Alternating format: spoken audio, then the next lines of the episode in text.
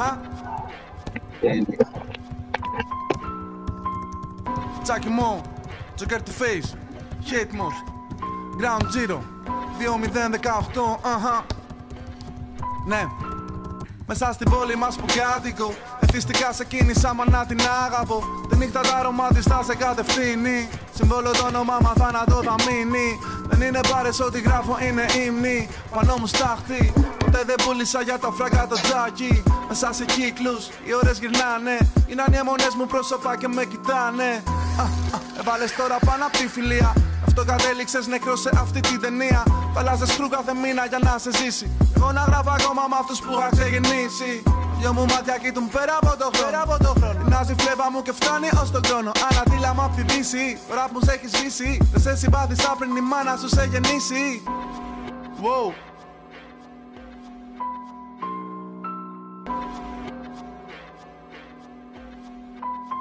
Γεια, γεια. Ναι, όταν πίνω με κοιτάζουν όλοι. Κάπως μπερδεμένοι Μα δεν ξέρουν τι συμβαίνει. Φορές αφέτο στο παλτό μου και έχω μες στο κινητό μου. Την καρτέλα μου κρυμμένη.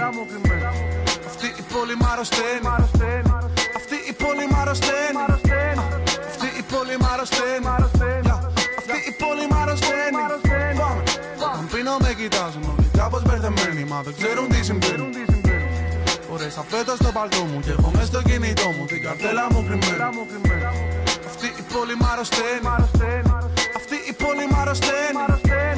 Αυτή η πόλη μ' αρρωσταίνει. Αυτή η πόλη κι όλο λέω πως θα φύγω. Κι αυτή δεν με αφήνει. Την κοιτάζω από το βράχο. Να φωτίζει σελήνη. Να φακό με τυφλώνει και ο λαός μου τη δίνει. Και νεκρή φωτογραφία έξω από το καμαρίνι. Μάζα δεν με καταπίνει. Δεν με καταπίνει. Η μουσική μου είναι δρόμος. Και εδώ με κατευθύνει μό. Η σκόνη τους πνίγει. Η σκόνη τους θλίβει. Και μιλάμε και ακουγόμαστε έξω σαν εξωγήινοι. Και φωνάζω μ' ακού. Εδώ μοιάζω με ξένο. Και πετάνε οι αρτηρίε. Σφαράν δημιουργίε. Φωνάζω μ' ακού. Φωνάζω για αυτούς. Και η οργή μας στο χώμα μπαίνει, βγάζει καρπούς. Και δεν πέφτουν οι πάλμοι, την καρδιά μου πάντα ακούς. Πίστευε σε εγκαταλείπω γιατί χρόνια παρακούς. Ε, χρόνια παρακούς. Και εμείς χρόνια πάνω του. Χειροκρότημα Ελλάδα για τους μελοθάνατους. Ναι, όταν πίνω με κοιτάζουν όλοι κάπως μπερδεμένοι Μα δεν ξέρουν τι συμβαίνει Φορές αφέτο στο παλτό μου και έχω μες στο κινητό μου Την καρτέλα μου κρυμμένη Αυτή η πόλη μ' αρρωσταίνει Αυτή η πόλη μ' αρρωσταίνει. Αυτή η πόλη μ' αρρωσταίνει. Αυτή η πόλη μ' αρρωσταίνει. Πάμε. Όταν πίνω με κοιτάζουν όλοι. Κάπως μπερδεμένοι Μα δεν ξέρουν τι συμβαίνει. Φορές αφέτο στο παλτό μου και έχω μες στο κινητό μου. Την καρτέλα μου κρυμμένη. Αυτή η πόλη μ' αρρωσταίνει. Αυτή η πόλη μ' αρρωσταίνει. Αυτή η πόλη μ' αρρωσταίνει. Αυτή η πόλη Yeah. Κανείς δεν έλαβε το μήνυμα. Μηχανικά κινούμε μέσα στο σύμπλεγμα. Νομίζαν θα με ρίξουν, αλλά πέσαν από τα σύννεφα. Ελπίζω να έχεις φέρει όλα τα σύνεργα. Joker του face. Φερθήκαν μες στη διάσπαση του κρίκου. Ξενάγησε στο βάθος του αδίτου. Έχω το μάτι τρίτου. Λεπίδα τεχνική φραγμά του ήχου. Διαδικασία άρσης απορρίτου. Joker του face. Η σύνταγή μου γράφει τίποτα. Μετάνιωσαν την ώρα που γεννήθηκα. Σύνδεση από τη σελήνη, μα έχει πέσει από το τρίποδο. Δεν βρήκαν ταυτοποίηση από την ήριδα. Joker του face. Πήρε το σπαν απ' την πόλη. Το φως που επικαλούνται οι νόμοι. Απέκτησε μορφή μέσα από τη σκόνη. Κοιλίδες πάνω από το χιόνι. Παν σιγά σιγά το αίμα του παγώνει. Joker του face. Δικοί του αναγνωρίσανε το πτώμα. Δάκρυα που κυλήσαν ως το χώμα. Του πόνου χρώμα. Κανείς δεν αμφισβήτησε το πτώμα. Ζωγραφισμένο σ' όλο του το σώμα. Joker του face. Σιωπηλή όπως οι ένοχοι. Σπάσαν οι δεσμοί κοντά στην ένωση. Χρόνια μετά τη γέννηση. Στο κάμπριο με το μο σε πανεκτέλεση. Στη θέση που καθόταν και ο Κέννετι. Με Joker του face.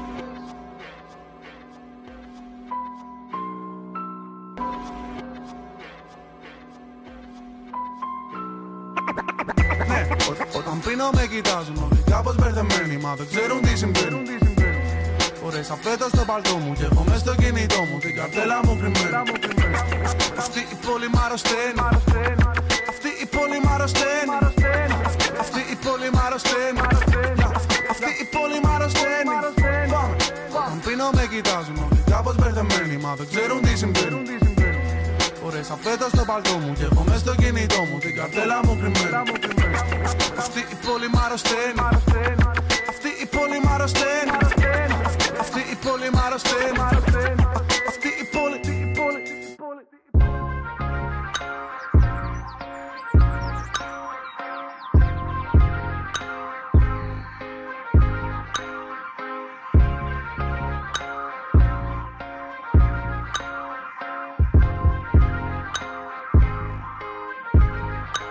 first things first, rest in peace. For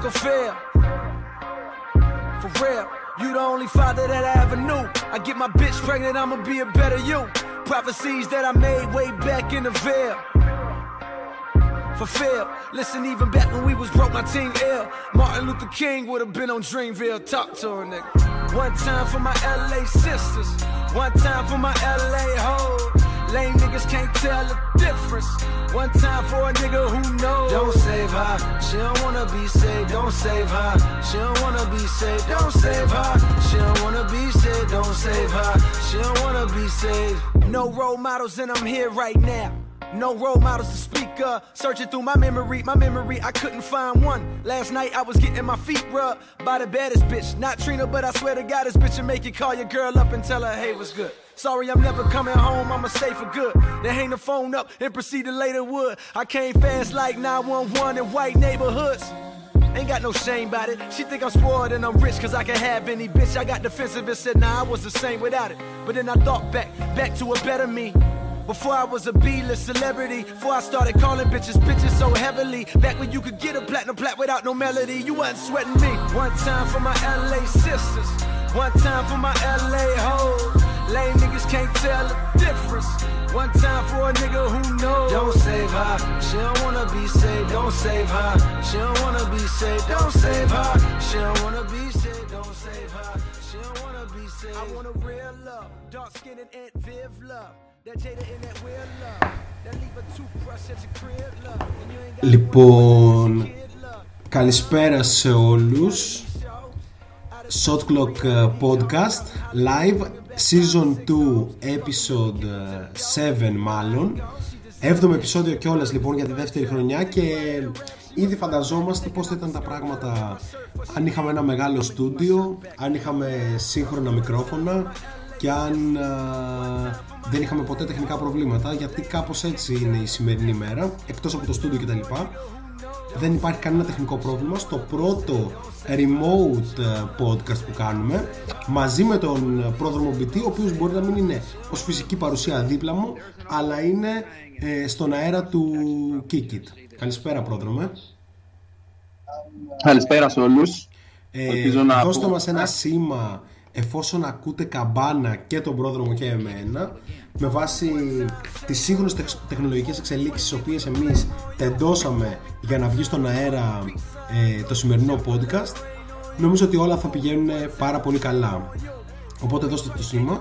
Ένα μικρό ESPN είστε λέει ο Σοφάδα ακριβώς έτσι ο Σοφάδα να πούμε ο οποίος ε, βρίσκεται σε μια δύσκολη περίοδο της καριέρας του καθώς την προηγούμενη εβδομάδα δεν κατάφερε να βρει το, το Πολύ quiz σοβαρό.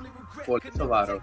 έτσι ε, δεν κατάφερε να, να βρει το quiz και κατ' επέκταση να πάρει και το μπλουζάκι του shot clock το οποίο όμως θα μοιραστεί και σήμερα έτσι αν, αν βρούμε κάποιο καλό κουιζάκι στην πορεία γιατί δεν έχουμε κάτι έτοιμο ε, σήμερα βέβαια μιας και είμαστε remote ε, νομίζω ότι μας δίνεται μια πολύ μεγάλη ευκαιρία να, ξέρεις, να βλέπουμε και δημοσιεύματα στον υπολογιστή μας ο καθένας να συζητάμε πολλά πράγματα αν και υπάρχει θεματολογία Πρόδρομε, θες να μιλήσουμε για την Εθνική Ελλάδος, ε; αυτό πιστεύεις είναι το θέμα της ημέρας.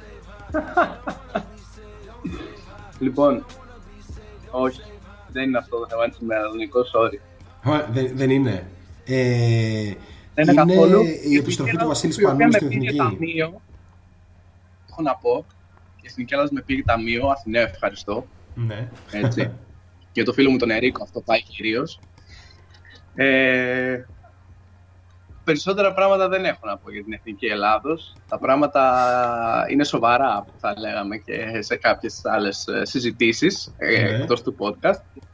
Ε, δεν ξέρω τι μπορώ να πω για μια ομάδα η οποία έχει καλύτερο παίκτη τον Καβαδά αυτή τη στιγμή. Ο οποίος ήταν πολύ καλός όμως, να πούμε. ο οποίος ήταν πάρα πολύ καλός, δεν αντιλέγω, αλλά κάπως γύρω του δεν υπάρχει κάτι το οποίο να πλαισιώνει αυτό το πράγμα, πέρα από το, από το clutchness του Αθηναίου, ας πούμε, ο οποίος για άλλη μια φορά κάπως σε, έτυχε σε ένα ματς στην καριέρα του να βγάλει τα κάστανα από τη φωτιά. Δεν ξέρω τι άλλο. Δεν να ξέρω, πω. ε, μου δίνεις πάτημα με αυτό. Να ρωτήσω αν ο Γιάννης Αθηναίου είναι ο Στεφ Κάρι της Ελλάδας. Ηρέμησε. Ηρέμησε. Οκ. Λοιπόν, ε, για να σοβαρευτούμε λίγο, έχουμε ένα πολύ σοβαρό θέμα για την ημέρα που φαντάζομαι οι, οι ακροατές μας σίγουρα θα το έχουν διαβάσει. Ε, ο Ερίκος εξεγείρεται και λέει ότι ε, απαιτεί 20 λεπτό για Ευρωλίγκα. Αυτά ανήκουν προφανώς στο παρελθόν. Ε, έχουμε λοιπόν ένα μεγάλο θέμα. Το θέμα δεν είναι άλλο από την, ε, το blockbuster deal στο NBA ε, που εν μέσω της αρχής των training camps είχαμε την ανταλλαγή του Russell Westbrook με, για τον John Wall και για ένα pick. Πριν πω εγώ ας πούμε ε, την άποψή μου πάνω σε αυτό να πούμε ότι ο Westbrook είχε ζητήσει trade ε, για, για, για οπουδήποτε βασικά αρκεί να φύγει από τους Rockets γιατί είχε μάθει ότι θέλει να φύγει ο James Harden πράγμα που βέβαια άλλαξε και μετά τις προσθήκες των Rockets στην uh, off season είπε ότι μάλλον θέλει να μείνει. Τελικά οι Rockets δεν ψήθηκαν ιδιαίτερα και μόλις ήρθε η πρόταση από τους Wizards για John Wall και ένα pick ε, τον έδωσαν. Επίσης οι ίδιοι οι Wizards είναι η ομάδα η οποία πριν 5-6 μέρες, στο προηγούμενο podcast το λέγαμε, έλεγαν ότι στείνουν γύρω από το John Wall την καινούργια τη ομάδα. Ε, τι λέμε πρόμ για το, για το blockbuster deal; Λοιπόν, ε, δεν είμαι πολύ καιρό επίσημα στο χώρο της ανάλυσης. Εντάξει, εμείς είμαστε φίλοι, γνωριζόμαστε, τα, έχουμε, τα λέμε και εκτός podcast και πριν δημιουργηθεί το podcast. Έτσι. Αλλά πρώτη Μια πραγματική φορά... φιλία να πούμε εδώ στους φίλους ακροατές.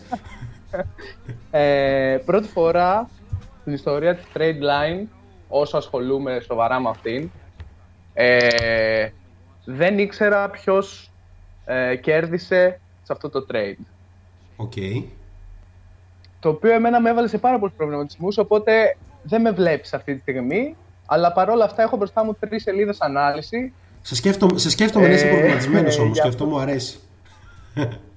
ε, για αυτό το trade το οποίο πραγματικά δεν ξέρω ε, το περίμενα το περίμενα γιατί εγώ ίδιος ήμουν που πριν δύο εβδομάδες ε, στο podcast ε, είπα ότι περιμένω τους Wizards να είναι η πιο ανταγωνιστική ομάδα στην 8η θέση την προηγούμενη εβδομάδα ακολουθεί η Ατλάντα η οποία με δικάζει κάνοντας απίθανες προσθήκες χτίζοντας ένα υπέροχο κο- κορμό και στα καπάκια ο Wall ζητάει trade και στα καπάκια αυτή τη βδομάδα τον διώχνουνε, τον ανταλλάσσουν.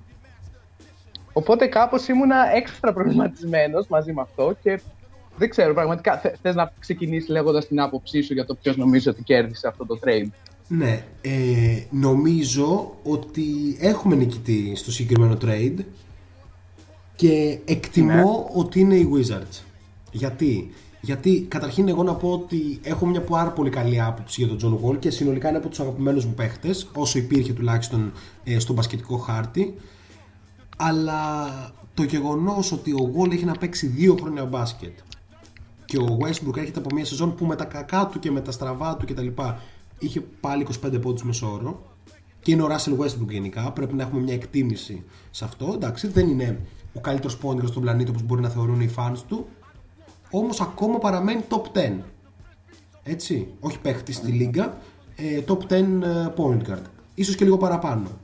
Οπότε θεωρώ ότι η αλλαγή σκηνικού του Westbrook δίπλα στον Bradley Bill σε ένα πλαίσιο που ο Westbrook θα έχει την μπάλα αλλά δεν θα καλείται να σκοράρει ούτε θα είναι η πρώτη επιλογή η πρώτη επιλογή είναι ξεκάθαρα ο Bradley Bill θεωρώ ότι θα τους κάνει πάρα πολύ καλό και θα κάνει καλό και στον ε, Russell Westbrook από την άλλη ε, ο Wall είναι πολύ πολύ καλύτερο fit δίπλα στον ε, James Harden. Σε περίπτωση δηλαδή που οι Rockets θέλουν να πάνε σε ορθολογικό μπάσκετ. Ο Wall είναι ένας pass first point guard που εντάξει για να τα λέμε όλα είναι πολύ ικανότερος του Westbrook στο να βλέπει και να κάνει καλύτερους στους συμπαίχτες του. Έτσι και ας μην το γράφουν πάντα οι αριθμοί οπότε νομίζω ότι ο John Wall σε περίπτωση που μπορεί να παίξει σε ένα υψηλό επίπεδο είναι πάρα πολύ καλό fit όμως είναι τόσο μεγάλο το ερώτημα για το τι μπορεί να κάνει ο John Wall μετά από δύο χρόνια πραξίας και είναι και ο John Wall γενικά έτσι που εξωγηπαιδικά δεν τα πάει και πάρα πολύ καλά στη ζωή του. Νομίζω ότι υπάρχουν πολλά ερωτήματα. Τέλος, εγώ θέλω να δω το John Wall DeMarcus Cousins που αν παίζουν έστω στο 80% των ικανοτήτων τους είναι απολαυστικό. Δηλαδή το 2011 που ήταν μαζί στο Κεντάκι, το 2010, ναι, ήταν, ήταν απολαυστικό. Οπότε πιστεύω ότι θα είναι και φέτος. Για τον Cousins, να πω μόνο ότι το είπαμε και στο προηγούμενο podcast, την τελευταία χρονιά που έπαιξε μπάσκετ είχε 27 πόντους, 13 rebound, 7 assist μέσω όρο. Δηλαδή ο Cousins ήταν πολύ καλός παίχτης, ίσως στη Νέα Ορλάνη ήταν το ίδιο καλός με τον Anthony Davis. Οπότε το Houston, αν αυτοί οι παίχτες παίξουν, ε, είναι ομάδα για, την, για home advantage. Αλλά αυτό είναι μεγάλος αστερίσκος γιατί πιστεύω ότι δεν θα συμβεί.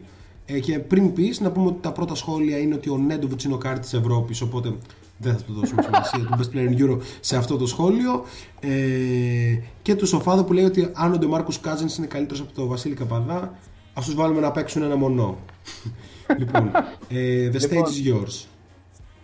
Δεν το πιστεύω πόσο εύκολα ξεχνάμε μερικά πράγματα. Και τη βάζω και τον εαυτό μου μέσα, γιατί η αλήθεια είναι ότι η τελευταία φορά που είδαμε τον John Wall πλέον φαντάζεσαι να ήταν 10 χρόνια πριν αλλά δεν ήταν καθόλου 10 χρόνια πριν, ήταν μόλις 2 χρόνια πριν. Λοιπόν, ο Τζον Γουόλ για μια περίοδο, για το μεγαλύτερο διάστημα βασικά της καριέρας του, είχε τα κλειδιά της ομάδας στην Ουάσιγκτον. Η ομάδα τον εμπιστευόταν, έκανε ό,τι ήθελε, του έδωσε πλουσιοπάροχα συμβόλαια. Θα έλεγε κανείς, όχι οριακά, πάρα πολλοί αναλυτές τα χαρακτηρίζουν κακά συμβόλαια, δεδομένου και το, δεδομένου και το πώς εξελίχθηκε η κατάσταση, αλλά ο Τζον Γουόλ πριν σταματήσει λόγω των τραυματισμών του ήταν, θα έλεγε κανείς, top 3 στη θέση του για μένα, εύκολα, elite, all star, ακραίο explosiveness, απίστευτο παιχνίδι από τα τρία μέτρα και μέσα, τόσο όσο αφορά το τελείωμα, όσο αφορά και την πάσα. Ε, σκυλή του πολέμου πραγματικά, αλλά ταυτόχρονα αλυταριό, αλφα dog. Τι μου θυμίζουν εμένα πάρα πολύ όλα αυτά. Ε, Ροσέλ Westbrook. Ο Ροσέλ Westbrook έκανε ακριβώς το ίδιο πράγμα στην Οκλάχα. Αυτά το έκανε κάπως καλύτερα από την άποψη του personal achieving, κάνοντας τρεις χρονιές triple-double και μετά παίρνοντας το trade με τον Chris Paul. Ωραία. Και έρχεται σε ένα trade που κανείς δεν, κανείς δεν πίστευε ότι θα συμβεί στην αρχή, παρότι υπήρχαν όλα τα rumors κλπ. Γιατί απλά το πόσες μπάλες να έχει μια ομάδα όταν βάζει τους δύο παίκτες με το μεγαλύτερο usage rate στην ίδια βασική πεντάδα. Έτσι. Και η σεζόν, εντάξει, OK, okay, συμφωνώ με αυτό που λες. 27-8-7 με 1,5 steal και μισό μπλοκ ανά αγώνα για το West πέρσι δεν ήταν καθόλου κακά αφενός. Ε, Αφετέρου το 18. Αφε... Ναι, αφετέρου όμως το 18-7-4 στα play-off με 24% τρίποντο και 45% δίποντο, 50% βολές, δεν το λες και ιδιαίτερα γάλα. Είναι ο Westbrook σωματικά καλύτερα από το goal. Εννοείται, δεν το συζητάμε καν. Ο Westbrook αυτή τη στιγμή για τα επόμενα δύο χρόνια θα είναι σίγουρα το, το value bet, άμα έπρεπε να διαλέξει μεταξύ των δύο. Και δεν είναι ότι είναι και τίποτα πιτσιρίκα, έχουν ξεπεράσει την ηλικία των 30, υπάρχουν διάφορα ας πούμε ζητήματα. Ε, εγώ λέω ότι το trade το κέρδισε το Houston. Παρόλα αυτά. Και λέω ότι το trade το κέρδισε το Houston γιατί; Το Houston βρέθηκε κάπως καθυστερημένα στην off-season να έχει δύο ονόματα στα χέρια του, τα οποία ήθελαν και τα δύο out. Σωστά. Ήξερε ότι το Harden δεν θέλει και δεν μπορεί να τον τρεϊντάρει, γιατί αν τον τρεϊντάρει πάει για tanking και ο οργανισμός ουσιαστικά διαλύεται για τα επόμενα πέντε χρόνια. Η κίνηση του να πάρουν τώρα, να κάνουν αυτή την ανταλλαγή και να μην πάνε σε μια λογική ότι ξέρεις, θα δώσω το Westbrook κάπου αλλού, θα περιμένω μια ομάδα να κάνει ένα trade το οποίο θα μου αποφέρει, ξέρω εγώ, τρεις 25χρονους και δύο draft pick, ας πούμε, δεν ξέρω. Το ζήτημα ποιο είναι; Δεν υπάρχει market value αυτή τη στιγμή για το Russell Westbrook. Δεν υπάρχει ομάδα. Δεν υπήρχε ενδιαφέρον. Δεν πήρε κανείς τηλέφωνο στα κεντρικά των Rockets να ζητήσει το Russell Westbrook. Ε, Ε, Ποια είναι τα κεντρικά των Αυτό δεν είναι Rockets? πρόβλημα. δεν ξέρω, εκεί που είναι ο, πώς το λένε, ο Stone και ο Silas, ας πούμε τώρα. ναι. Ε, Αυτό που θέλω να πω είναι ότι δεν, έχει, μα- δεν είχε market value ο Russell Westbrook. Δεν ξέρω αν διαφωνήσει, αν ξέρεις κάτι άλλο. Εγώ το ψάξα πάρα πολύ σήμερα. δεν είχε, δεν Πάρα είχε. πολύ. Ε, όταν έχεις ένα συμβόλαιο που είναι 205 εκατομμύρια και βασικά είναι 175 κάτι τέτοιο για το ενεπομείνον ή όσο είναι τέλος πάντων, δεν έχει σημασία. Και είσαι ένας παίκτης που έρχεται από πολύ κακά playoff βέβαια έχεις ε, ελαφρυντικά. Δηλαδή ο Westbrook ήταν τραυματίας, είχε κορονοϊό. Βέβαια αυτό δεν δικαιολογεί με τίποτα το να χάνει τόσο ελεύθερα τρίποντα όπως είδαμε στη σειρά με τους Lakers. Έτσι. Ε, το βασικό νομίζω με το Westbrook είναι ότι πλέον κανείς δεν εμπιστεύεται το να τον έχει πρώτο βιολί και αν εξαιρέσει τη Washington κανείς δεν ήθελε να έχει το Westbrook δεύτερο. Τι σημαίνει αυτό; Σημαίνει ότι όλοι αντιλαμβάνονται ότι ο Westbrook πρέπει να είναι πρώτος σε μια ομάδα αλλά βλέπουν ότι πιθανότατα δεν μπορεί πλέον να είναι πρώτος σε μια ομάδα και το να είναι δεύτερος ίσως είναι καταστροφικό. Η μόνη ομάδα, ξαναλέω, που ίσως να μην ήταν είναι αυ- η, η Washington. Γιατί η Washington έχει έναν, έναν star στο πρόσωπο του Bradley Bill που θέλει δίπλα του ένα Westbrook. Ένα τύπο που να παίζει με ένταση, που να γράφει στατιστικά, που να τρέχει την ομάδα. Και ο Westbrook, εντάξει, ό,τι και να λέμε, αυτά τα κάνει σε πάρα πάρα πολύ υψηλό επίπεδο. Νομίζω ότι ε, α, ρε παιδί μου, μπορούμε να κάνουμε μια ανασκόπηση της περσινής χρονιάς του Russell Westbrook.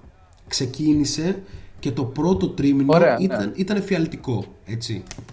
Τύπου εκεί με το Ναι. φιλαράκι του το Harden, αν δεν υπήρχε ο Harden σε αυτή την ομάδα και ήταν οποιοδήποτε άλλο star, ίσως το πράγμα ήταν, ήταν αλλιώς.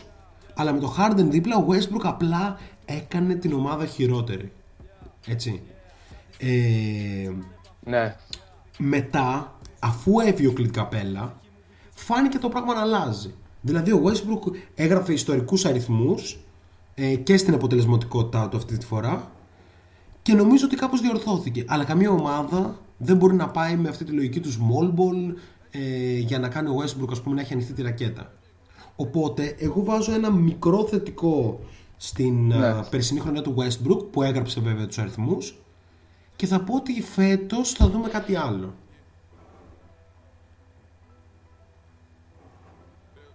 The stage Θα δούμε is κάτι yours. άλλο, θεωρείς. Ναι. Θα, θα, θα είναι άλλος ο Westbrook φέτος. Εγώ προβληματίζομαι. Λοιπόν, ο Westbrook μπορεί να είναι αυτός που, ο παίκτης που είναι ο Hall of Famer με, τα, τρι- με τις τρεις σερίες σεζόν triple-double αλλά μέχρι στιγμής είναι μόνο αυτό. Το ότι ο Westbrook έχει τόσο υψηλό usage rate, το ότι ο Westbrook για να γράψει τα νούμερα που γράφει θέλει την μπάλα στα χέρια, το ότι ο Bradley Bill ενώ είχε μάθει να παίζει off-ball λόγω του John Wall τα τελευταία δύο χρόνια έχει αποκλειστικά αυτό στην μπάλα στα χέρια με, με full αποτελεσματικό τρόπο έτσι. Έτσι, Κοιτούσα πριν τα στατιστικά του και έχει ανέβει 8 πόντους στο μέσο όρος μέσα σε δύο χρόνια, το οποίο είναι κάπως τρομακτικό. Αν το σκεφτεί κανείς. Εντάξει, ο Bradley Δεδομένου Bill του ότι έχουν έχει βάλει φτάσει κάπως την, γύρω επι- και το- κάποια, την κάποια απόδοση του και σε νέα άλλα ταλέντα επίπεδα. που ήρθαν, αλλά έχουν Ναι. βάλει και παίκτες όπως ο Μπερτάνς, ας πούμε, τον οποίο τον κράτησαν με νύχια και με δόντια, το ξοπλήρωσαν και καλά, καλά έκανα. 43% τρίποντο είναι αυτό. Αλλά αυτό ότι χάνει τον προσανατολισμό της η ομάδα δεδομένου του ότι δε, ποιος θα πάρει πάλι την μπάλα; Θα, θα υποχωρήσει ο Bill ξανά; Θα υποχωρήσει ο Westbrook με έναν άγνωστο ε, superstar δίπλα του; Δεν ξέρω. Ε, νομίζω ότι είναι πάρα πολλά τα ερωτήματα όντως και τα έθεσες αρκετά καλά. Το άλμα που έχει κάνει ο Bill εμένα δεν με προβληματίζει πάρα πολύ στο πώς μπορεί να προσαρμοστεί εκ νέου με ένα star δίπλα του. Δηλαδή, δεν θεωρώ ρε παιδί μου ότι ο Bradley Bill είναι ο παίχτης που μπορεί να είναι πρώτος σε μια ομάδα και να την οδηγεί σε νίκες. Είναι ένας παίχτης που μπορεί να είναι πρώτος σε μια ομάδα και η ομάδα αυτή να είναι μάλλον εκτός playoff ή να παλεύει να μπει στα playoff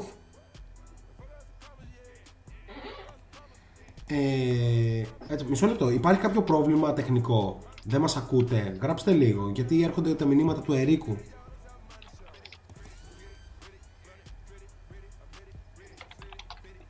OK, OK.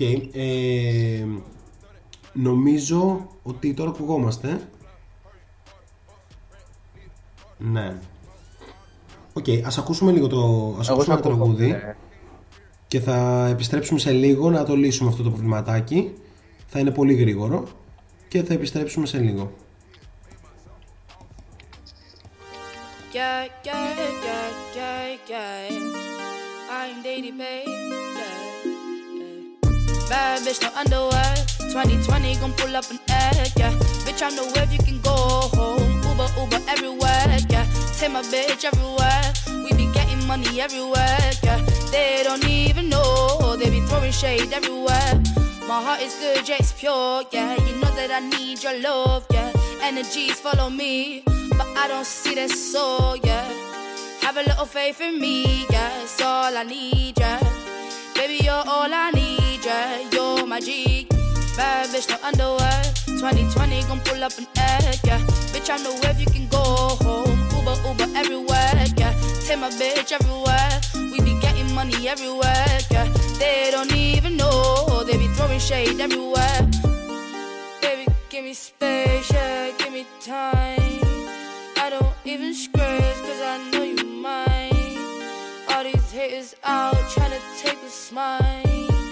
All these haters out trying to take a smile. I heard about this bitch called Ruby. She be making moves to man that knew me. Ooh, I think I like her, like her, like her. Have to wife her, wife her, wife her. Bad bitch, no underwear. 2020 gon' pull up an egg, yeah. Bitch, I know where you can go home. Uber, Uber everywhere, yeah. Take my bitch everywhere. We be getting money everywhere, yeah. They don't even know. They be throwing shade everywhere.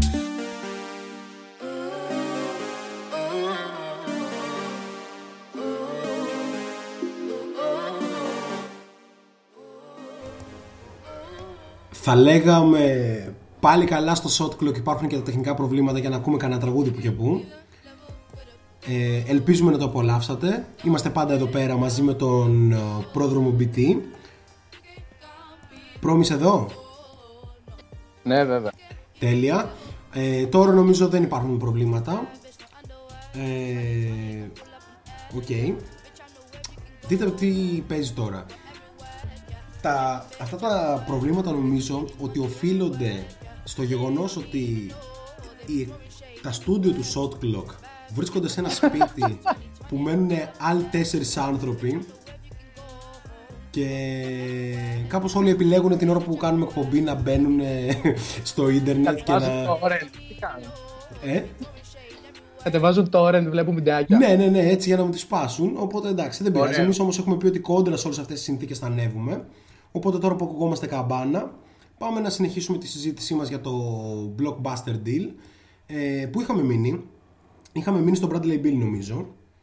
Ναι. Έτσι. Ε, εν πάση περιπτώσει, πάμε λίγο στο κομμάτι του John Wall. Ε, ο John Wall έχει να παίξει δύο χρόνια μπάσκετ. Τα αναλύσαμε και πριν. Είπες εσύ πολύ σωστά ότι πριν ήταν ε, All NBA παίχτης, ίσως top 5, top 3 point guard κτλ. Το θέμα είναι ο John Wall σήμερα τι είναι. Έβλεπα την ε, συνέντευξή του στο No Chill podcast που το έχω ξαναπροτείνει στην εκπομπή. Είναι το podcast του Gilbert Arenas και είναι το πιο γαμάτο podcast για μπάσκετ που υπάρχει. Ε, δεν είναι ανάλυσης. Αν θέλεις ανάλυσης, ας πούμε, μπορεί να ακούσει Ζακ Lowe ας πούμε, ή πολλούς άλλους. Ο Gilbert Arenas είναι έτσι, φάση. Και έλεγε εκεί πέρα ο John Wall ότι είναι στα καλύτερά του. Προφανώς τι θα έλεγε. Και ο Gilbert Arenas έλεγε τα ίδια. Και έβλεπα και κάτι highlights τα οποία προφανώς ποτέ δεν μπορούν να δείξουν ποια είναι η πραγματική κατάσταση ενός παίχτη. Αλλά λέω ότι ένας John Wall που επιστρέφει στο 80% ε, είναι πάλι μέσα Είναι στους all-star. πιο point guard. Έτσι. Είναι all star. Για ναι, μένα. ακριβώς αυτό. Το 80-85% είναι all star. Ακριβώς. Το 70% ίσως είναι borderline, ας πούμε. Ωραία. Και, Είναι σκέφτο, πάλι star. και σκέφτομαι ότι σε ένα ορθολογικό σύστημα δίπλα στο Harden μπορεί να είναι πάρα πολύ επικίνδυνο. Βέβαια δεν θα παίζει κανείς άμυνα. Αλλά εντάξει, οκ. Ε, νομίζω ότι το Houston ρε παιδί μου μπορεί να γίνει πάρα πολύ επικίνδυνο σε αυτές τις ε, συνθήκες και μου αρέσει που ίσως δούμε το Harden λίγο off ball. Έκανα μια, ε, μια ψακτική για να δω ρε παιδί μου αν ο Harden ε, ήταν καθόλου καλός off ball στην Οκλαχώμα. Και θα προσπαθήσω να το ανεβάσω και σε βιντεάκι στο YouTube αυτό. Ο Harden στην Οκλαχώμα ήταν τύπου elite off ball παίχτης, έτσι. Ναι. Ε, δεν, ο Harden και ο Harden και όχι μόνο ο Harden, όσοι παίχτες είναι στο επίπεδο του Harden. Από τον, ε, από τον Leonard ας πούμε μέχρι προφανώς τον LeBron που είναι ο καλύτερος από όλους. Όλοι αυτοί οι παίχτες με εξαίρεση θεωρώ το Γιάννη Ντοκούμπο μπορούν να προσαρμοστούν σε οποιοδήποτε style of play. Αυτή είναι η προσωπική μου άποψη. Αν εξαιρέσεις τον Αντιτοκούμπο, ο οποίος έχει κάποια πολύ τρανταχτά μειονεκτήματα, όπως το shooting του, όλοι οι υπόλοιποι ε, δεν μπορώ να φανταστώ ότι μπορείς να πεις στο Harden, ας πούμε, ε, ότι δεν μπορεί να κόψει. Ο Σοφάδα λέει ότι τα ίδια για Houston λέμε κάθε καλοκαίρι. Πρώτον, τώρα δεν Ναι, έχουμε υπάρχει- καλοκαίρι. Έτσι. Ναι, αλλά Δεύτερον, για να υπάρχει- κλείσω και παίρνεις το λόγο, γιατί αλλιώς θα σου κλείσω το μικρόφωνο γιατί έχω ολοκληρωτικό έλεγχο. ε, νομίζω ότι, ρε παιδί μου, άλλο τι λέγαμε τα καλοκαίρια που ήταν ο Νταντόνι εκεί πέρα και ο Ντάριλ Μάρι εκεί πέρα και έλεγαν ότι εμείς παίζουμε έτσι. Ο Σάιλας τώρα λέει ότι θέλω off-ball movement. Για πες. Ωραία, θα το πιάσω λίγο χρονολογικά για να πω, για να επιχειρηματολογήσω για το τι πιστεύω, για το τι πιστεύω ότι θέλει να κάνει το Houston και γιατί πιστεύω ότι αυτό το πλάνο είναι καλό. Ε, λίγη η χρονιά, όπως έληξε, και φεύγει ο Μόρεϊ και κάπως νιώθω ότι για το, στα μάτια του Harden το Houston που ήξερε τελειώνει. Και αυτό είναι μια πραγματικότητα. Το Houston που ξέραμε ε, τελειώνει, έρχεται ο Stone, ο οποίος Stone έκανα λίγο ψαχτήρι στο Stone. Είναι περισσότερο καιρό εκεί από το Μόρι. Ήταν περισσότερο καιρό εκεί. Είναι πλέον 15 χρόνια στις τάξεις των Houston Rockets. Ε, είναι α- απίστευτος διαπραγματευτής. Δηλαδή κάπως ο Μόρι είχε τις ιδέες για το πώς θα γίνει ένα trade και γιατί συμφέρει π.χ. δύο ομάδες. Κάπως έτσι έφερε, ξέρω εγώ, ε, Dwight Howard, Chris Paul κλπ. Αλλά το execution, την εκτέλεση, τη διαπραγμάτευση την έκανε ο NIMGM των Houston Rockets κατά βάση, ο οποίος ε, είναι και δικηγόρος, έτσι. Σημαντικό, Σημαντικό. αυτό στην όλη φάση. και έρχεται ο Σάιλας, ο οποίος όμως εκεί που ας πούμε φαντάζομαι ότι ο Harden ήταν στα «Μμ, τώρα τι θα γίνει και αυτά, κάπως ενώ είχε το Westbrook δίπλα να του λέει εγώ θα φύγω και ο Harden πιστεύω, θέλω να πιστεύω ότι ήταν σε φάση κομπλέ bro, δεν δούλεψε, πάμε άλλους δρόμους ο καθένας. Παίρνουν το Silas και κάπως νιώθουν και οι δύο ότι πλέον σίγουρα θέλουν να φύγουν γιατί είχαν, κάτι στο, είχαν κάπως στο μυαλό τους ότι η Βέβαια. ομάδα θα, θα φύγει από το μοτίβο του πρωταθλητής. Βέβαια, ήταν παρόντες και οι δύο στη συνέντευξη Για του πες. Σάιλας. Δηλαδή ήταν κάπως σαν να τον προέκριναν και οι δύο. Και είναι λίγο μαλακία, ξέρω εγώ, οι δύο stars σου να λένε ότι ok με αυτό το coach και να φεύγουν. Εννοείται, εννοείται. Ωστόσο οι κινήσεις, αν αρχικά φεύγει ο Ρόκο, ωραία. Όταν φεύγει ο Ρόκο, το, είπες και, το είχαμε πει και στο podcast, το έχεις πει εσύ αν θυμάμαι καλά, είναι κίνηση την οποία λες, οκ, αυτοί μάλλον θα, θα το διαλύσουμε. Νέος Δεν- coach, δεν υπάρχει ομάδα ε, που θέλει. άπειρος ως head coach, Ναι, έτσι. ναι, ναι, ναι. Ε, οπότε κάπως όλα αυτά δημιούργησαν νομίζω ένα κλίμα το οποίο μόνο άδικο ήταν εν τέλει και για το Σάιλας αλλά και για το Stone, ο οποίος είναι εκεί πολλά χρόνια. Δηλαδή δεν είναι ότι ήταν άγνωστοι με το Harden ας πούμε. Δεν είναι ότι δεν είχαν μιλήσει ποτέ. Όλο αυτό το πράγμα κάπως νομίζω και λίγο από τα media δημιουργήθηκε ότι υπάρχει πίεση στο Houston τώρα να κάνει trade γιατί φαίνεται ότι το διαλύει και ο Westbrook ναι θέλει να φύγει, το οποίο να πω ότι πιστεύω ότι 100% ήταν υποσυνεννόηση και ότι και ο Harden στα καπάκια ήξερε ότι θα κάνει και αυτό την ίδια κίνηση. Νομίζω ότι έχουμε πάλι θέματα, Νίκο. Γιατί το λες; Μ' ακούς; Γιατί το λες, σ' ακούω. Ο, είχα... Είχα ένα μήνυμα γι' αυτό. Ε, από κάποιον από το chat. Οκ. Πείτε μας αν ακουγόμαστε ακόμα κομπλέ. Και συνεχίζω εγώ. Και κάπως ναι, η κίνηση αυτή σε συνδυασμό με την όλη κατάσταση νομίζω ότι έφερε ένα κλίμα του το στυλ ότι το πρωτάθλημα αντί να έρθει πιο κοντά απομακρύνεται.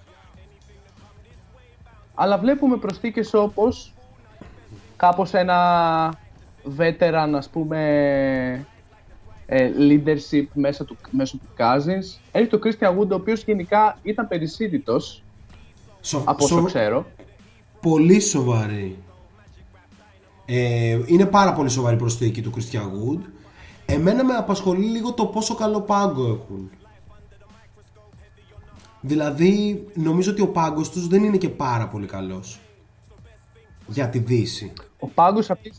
Ναι, ναι. Αυτό ισχύει ότι είναι πρόβλημα. Δηλαδή, ο- στον πάγκος τώρα υπάρχει ο Eric Gordon, ο PJ Tucker, Ο Γκόρντον μάλλον πάει για βασικός. ο Gordon μάλλον πάει για βασικός. Εγώ πιστεύω. μ, ίσως ο Daniel House πιο πιθανό. Θα έλεγα. Πολύ πιθανό, πιθανό. Και πάλι δεν έχουν ένα πραγματικό point guard. Ναι. Έτσι, που είναι σοβαρό πρόβλημα. Ε, σαφέστατα δεν έχουν ένα πραγματικό πεντάρι. Και γενικά ναι, κάπως Ισχύει. και αυτό. ε, είναι ομάδα που πότε θα γεμίσει. Θα γεμίσει μήπως με το Harden ε, και την ανταλλαγή του. Και αν γίνει αυτό θα έχει start το Wall και τον Cousins λες και είμαστε το 2015. Νομίζω είναι πάρα πολύ ε, τραβηγμένο σενάριο. Εν πάση περιπτώσει, για να κλείσουμε αυτό, μιας και μιλάμε πάνω από 20 λεπτά για το θέμα, ε, που βλέπουμε την, τους Wizards με βάση την ανταλλαγή και που βλέπουμε τους Rockets. Αν πούμε ότι τα roster είναι αυτά, έτσι όπως διαμορφώνονται σήμερα. Εγώ θα έλεγα ότι οι Wizards κερδίζουν πόντους για τα playoff θα είναι ακόμη πιο, πιο δυνατοί και ίσως ακόμη πιο ορθολογικοί και δεν θα υπάρχουν και οι συγκρούσεις μεταξύ του, του Wall και του Bill. Ο Westbrook πιστεύω δεν θα έχει καμία διάθεση για το ποιος είναι πρώτος, ποιος είναι δεύτερος. Αντίθετα οι Rockets δυνητικά μπορούν να είναι δυνατοί, δηλαδή μπορούν να είναι και top 5 στη Δύση αν όλα πάνε κατευχήν. Αν όλα όμως πάνε με βάση την πραγματικότητα, τότε πιστεύω ότι οι Rockets ε, είναι max, max 7η και αυτό λόγω του Harden. Έτσι, max 7η. Ε, πάμε σχόλιο Len Loco. Έχω τον τρίτο καλύτερο σκορ στην ιστορία του NCAA και λογικά θα μοιράζουν τα λεπτά ε, στο 1 οι Wall και Harden. Οκ. Ε, εγώ, εγώ το πιστεύω αυτό που λέω, Len Loco. Αυτό που λες για το αναπληρωματικό point guard δεν θα το σχολιάσω. Νομίζω ότι ε, θα υπάρχει ένα σεβαστό χρονικό διάστημα τύπου των 15 λεπτών, θα έλεγα, που ο Γόλ και ο Χάρντεν δεν θα είναι και οι δύο στο παρκέ. Ναι. Ε, εννοώ τα, ταυτόχρονα. Θα είναι, κάπως θα παίζουν και διαφορετικά κομμάτια έτσι ώστε να μην χρειαστεί να παίξει ούτε πολύ ο ένας ο μπολ ούτε ο άλλος αν πάμε με το πλάνο το υπαρκτό, αυτό που παίζει τώρα, έτσι. Ε, ναι, και όσο αφορά το projection, λοιπόν, πιστεύω ότι οι Wizards ε, είναι λίγο πιο δυνατοί από ό,τι ήταν πριν και το α- αποδίδω κατά βάση ε, στη σωματική κατάσταση του Russell Westbrook στα 32 του. Ωραία. Πιστεύω όντως ότι το, το value bet, ας πούμε, αν είχαν επιλέξει ανάμεσα στους δύο, είναι ο Westbrook.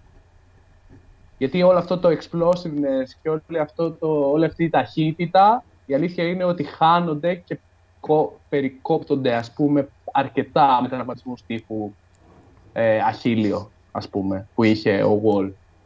Ε, Πάντως ε, οι Wizards δεν χρειάζεται καθόλου να κάνουν προσαρμογή στο playstyle τους. Θα μπει ο Αυτό Westbrook ισχύει. εκεί που ήταν Το- να μπει ο Wall. Αυτό ισχύει. Ναι, ναι, αυτό ισχύει. Απλά θα βάλουν έναν υπερσκόρερ δίπλα στο wall, ας πούμε, ο οποίος μπορεί να επιτίθεται στην μπασκέτα ακριβώς όπως ο άλλος, όπως ο Wall. Ναι, ναι, ναι. Δίπλα στον Beal εννοείς. Έχουμε πάλι τεχνική. Ε, δίπλα στο... Ναι, και θα, θα προσαρμοστεί ακριβώς σε αυτά τα οποία έκανε ο Wall, αλλά πλέον με την μπάλα να είναι στα χέρια του Beal. Να είναι αυτός ο νούμερο ένα. Οκ. Πάμε σε ένα τραγουδάκι και επιστρέφουμε με Ε, την υπόλοιπη θεματολογία.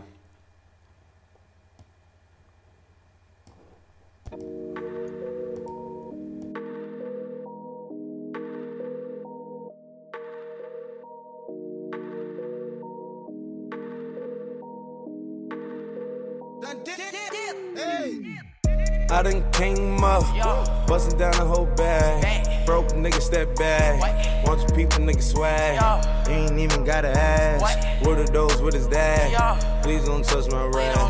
Please don't touch my rap. I'm racked up like rappers. I'm wrapped up on camera. Get knocked out on camera. Squeeze pump like asthma. It's rare wrath when I wear wrath. Bear wrath when I wear wrath. Might invest into some rap shit. Little nigga still shit rap. And I'm dripping on rags. Rick gon' be the tag. Do the digital dash. Yeah, I'm boasting, never brag. Please don't touch my rap. Or the Crispin Nash.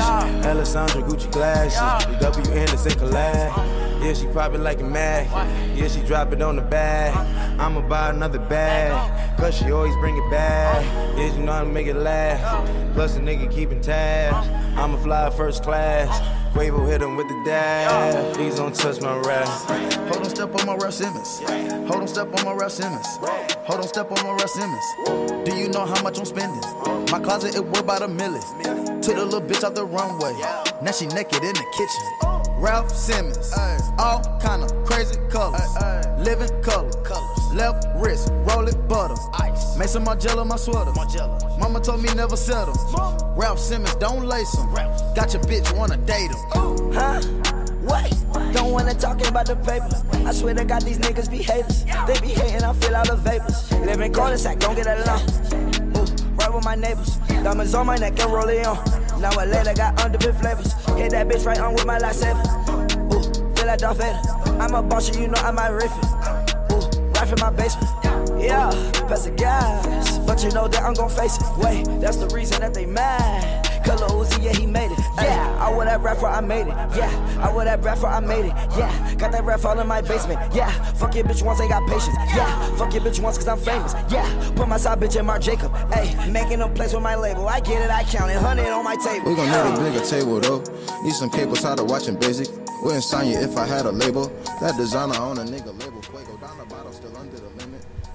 Πολλά τα δίκαια αυτών που λένε ότι όντως δεν πρέπει να ξαναγίνει από το στούντιο στην Παπαναστασίου, αλλά θα πρέπει να γίνεται στο στούντιο στην Πότσαρη η εκπομπή. Εντάξει, ζητάμε και την κατανόησή σας για τα τεχνικά προβλήματα. Το ότι παρέχουμε περιεχόμενο ε, επίπεδου τεράστιο ας πούμε δεν σημαίνει ότι μπορούμε να παρέχουμε και τεχνικό ανάλογο. Κάποια στιγμή ίσως να γίνει και αυτό και έτσι. Λοιπόν ε, κάνω εγώ πέρα εδώ τις αλχημίες μου μήπως και διορθωθεί. Και έχουμε πάντα μαζί μας τον προδρομοποιητή στον αέρα του Kikit έτσι. Επίσης να καλωσορίσουμε μερικούς καινούριους φίλους ας πούμε. Ε, ο Νεν Λόκο έχει αρκετό καιρό να μπει και επίσης ο Avocado Wizard, καλώς ήρθες στην παρέα μας και έχω χάσει και κάποιους ακόμα ε, καινούριους. Να πούμε ότι ο Μπέλμαν έκανε μια πολύ σημαντική προσπάθεια να κερδίσει τον μπλουζάκι την προηγούμενη εβδομάδα. Πρόδρομο μας ακούς καταρχήν. Ε, ναι, δεν ξέρω αν με ακούτε εσείς. Εσύ, ε, φίλε, καλησπέρα. Ακούγεσαι καμπάνα. Πολύ χαρούμενοι που σε έχουμε στην εκπομπή μας. Ε, Τέλος πάντων, λοιπόν, έκανε λοιπόν ο Μπέλμαν την προσπάθεια του να κερδίσει τον μπλουζάκι του Shot Clock που σίγουρα όπως είπα θα, θα κληρωθεί ε, την επόμενη εβδομάδα. Αλλά κάπως το έχασε τελευταία στιγμή. Απάντησε στο Ρασουάλ Butler και τι μου είπε μου λέει «Ε, εντάξει φίλε χρησιμοποίησα Google κάτι που δεν θέλαμε για το quiz. Έτσι πολύ βασικό αυτό. Εν πάση περιπτώσει ε, στηρίζει ο Ερίκος μέχρι να φτάσουμε ESPN soon θα πούμε εμείς και έτσι λοιπόν έτσι. πάμε στο επόμενο θέμα Περίμενε, περίμενε. Επειδή εγώ είχαμε διακοπές και νομίζω παράλληλα τα έλεγα, αλλά δεν ακούστηκα ποτέ. Θα Εγώ τα σε πω άλλη άκουγα μια φορά. καμπάνα. Θέλω να πω το κλείσιμο της ιστορίας. Τι περιμένω. Περιμένω Wizards λίγο πιο δυνατά για την 8η θέση. Δυνατό ντέρμπι με Ατλάντα για μένα. Ναι, είναι απίστευτο πόσο καθαρά σε ακούω. Πάμε.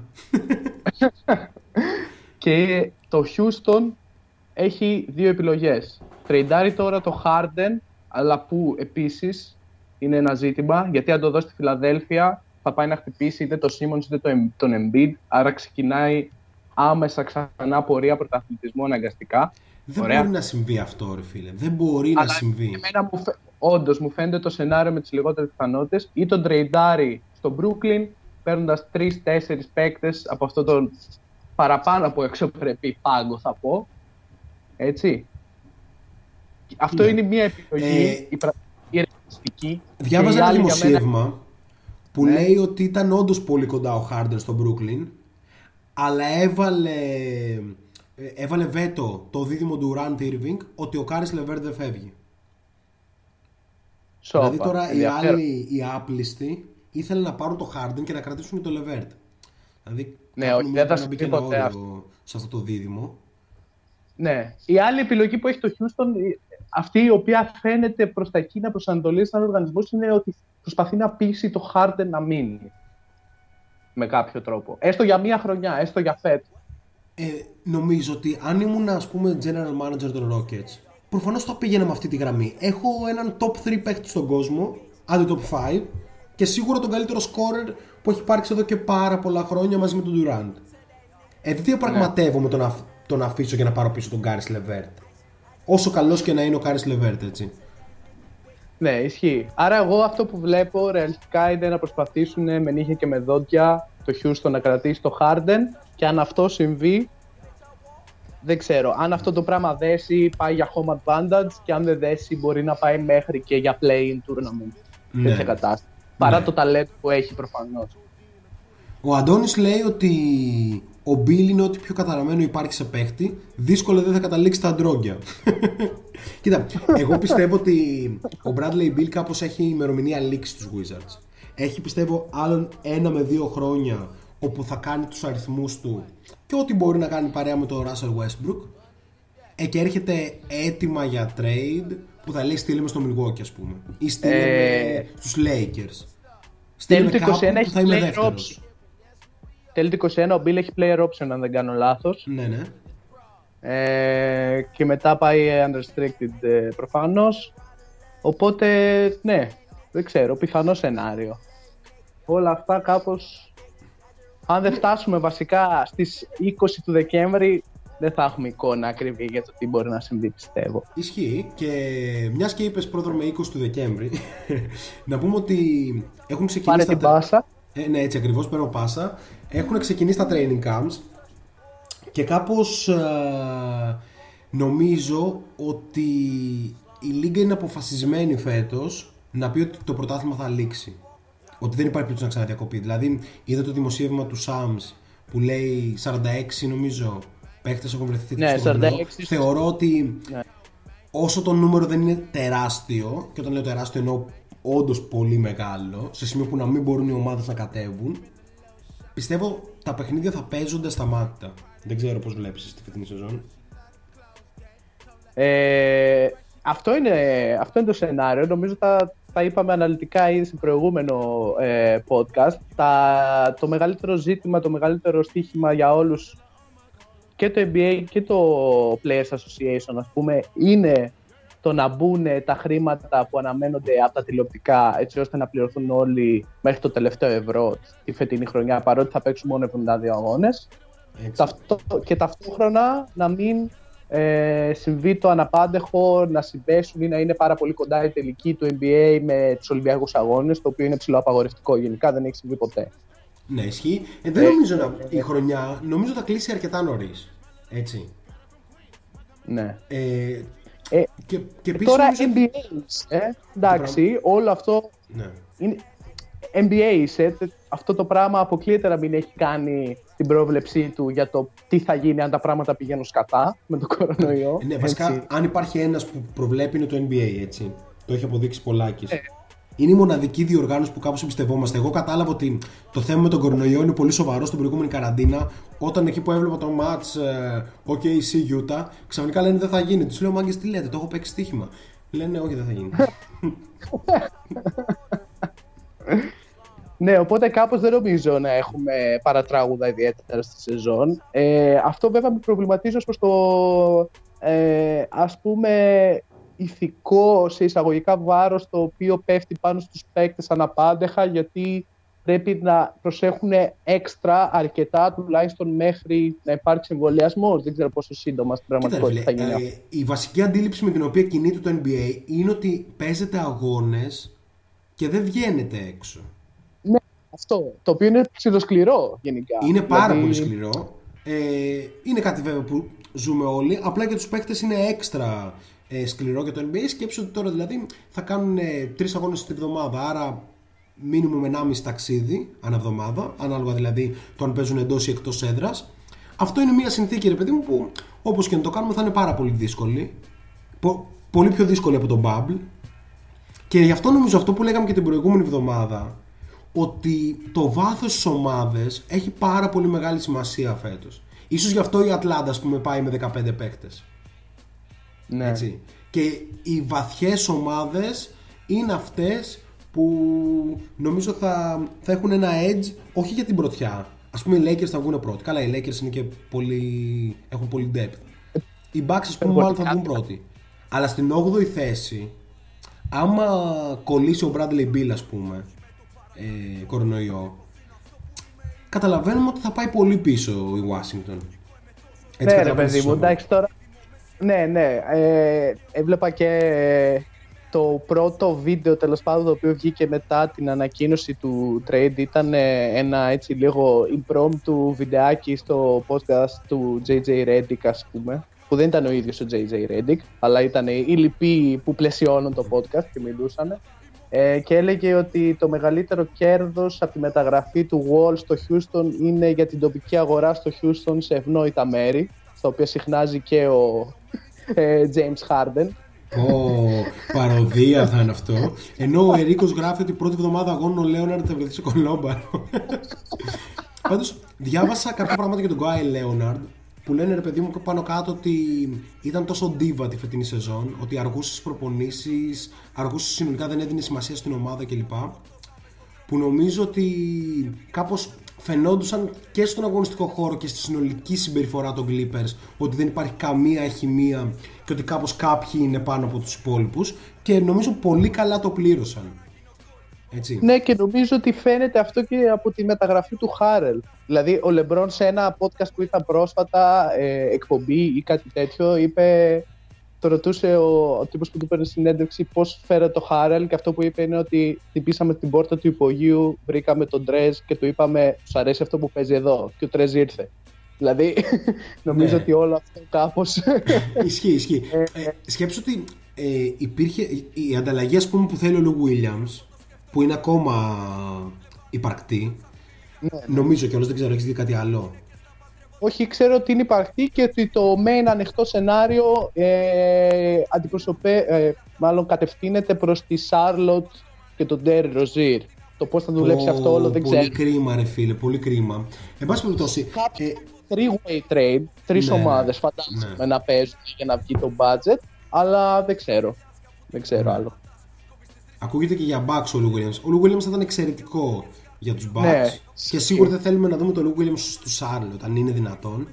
Αλλά το χάρη. θέμα είναι ότι κάπως υπήρχε στους Clippers ένας διαχωρισμός μεταξύ καινούργιων και παλιών και ο Doc Rivers ήταν ο άνθρωπος που από τη μία προσπαθούσε να τους ενώσει αλλά από την άλλη όποτε υπήρχε ε, ζήτημα έπαιρνε τη θέση προφανώς των ε, δύο superstar με αποκορύφωμα κάτι που άκουσα σε ένα podcast ε, ότι στα play-off, στα πολύ κακά μάτς του Paul George κάπως έπαιζε full ότι τι κάνεις εσύ όλη τη χρονιά μας έλεγες να είμαστε νικητές και τέτοια και στους χειρότερους παίκτες και τα λοιπά.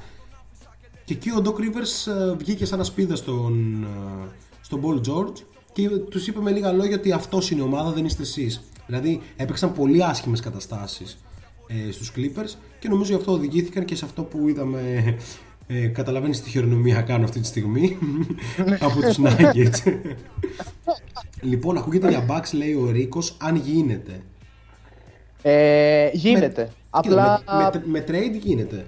Ε, το Ε, συμβόλαιο του Λου Williams είναι πάρα πολύ χαμηλό. Είναι 8 εκατομμύρια το χρόνο. Είναι, μόλις 8 λιγότερο από το εκατομμύρια, Μέρις Λέοναρντ. ε, Ντόντε, Τιβιτσέντζο και κάτι για απλού. Ε, δεν ξε- εκτιμώ ότι η τιμή του είναι χαμηλότερη.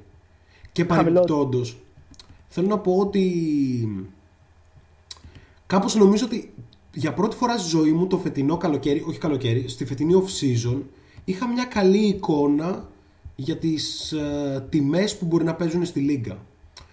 Ας πούμε, εγώ είχα μια εκτίμηση για το Σρούντερ ότι μπορεί να πάει ένας με έναν με τον Bledsoe. Και από ό,τι φάνηκε, δεν ήταν καν αυτό.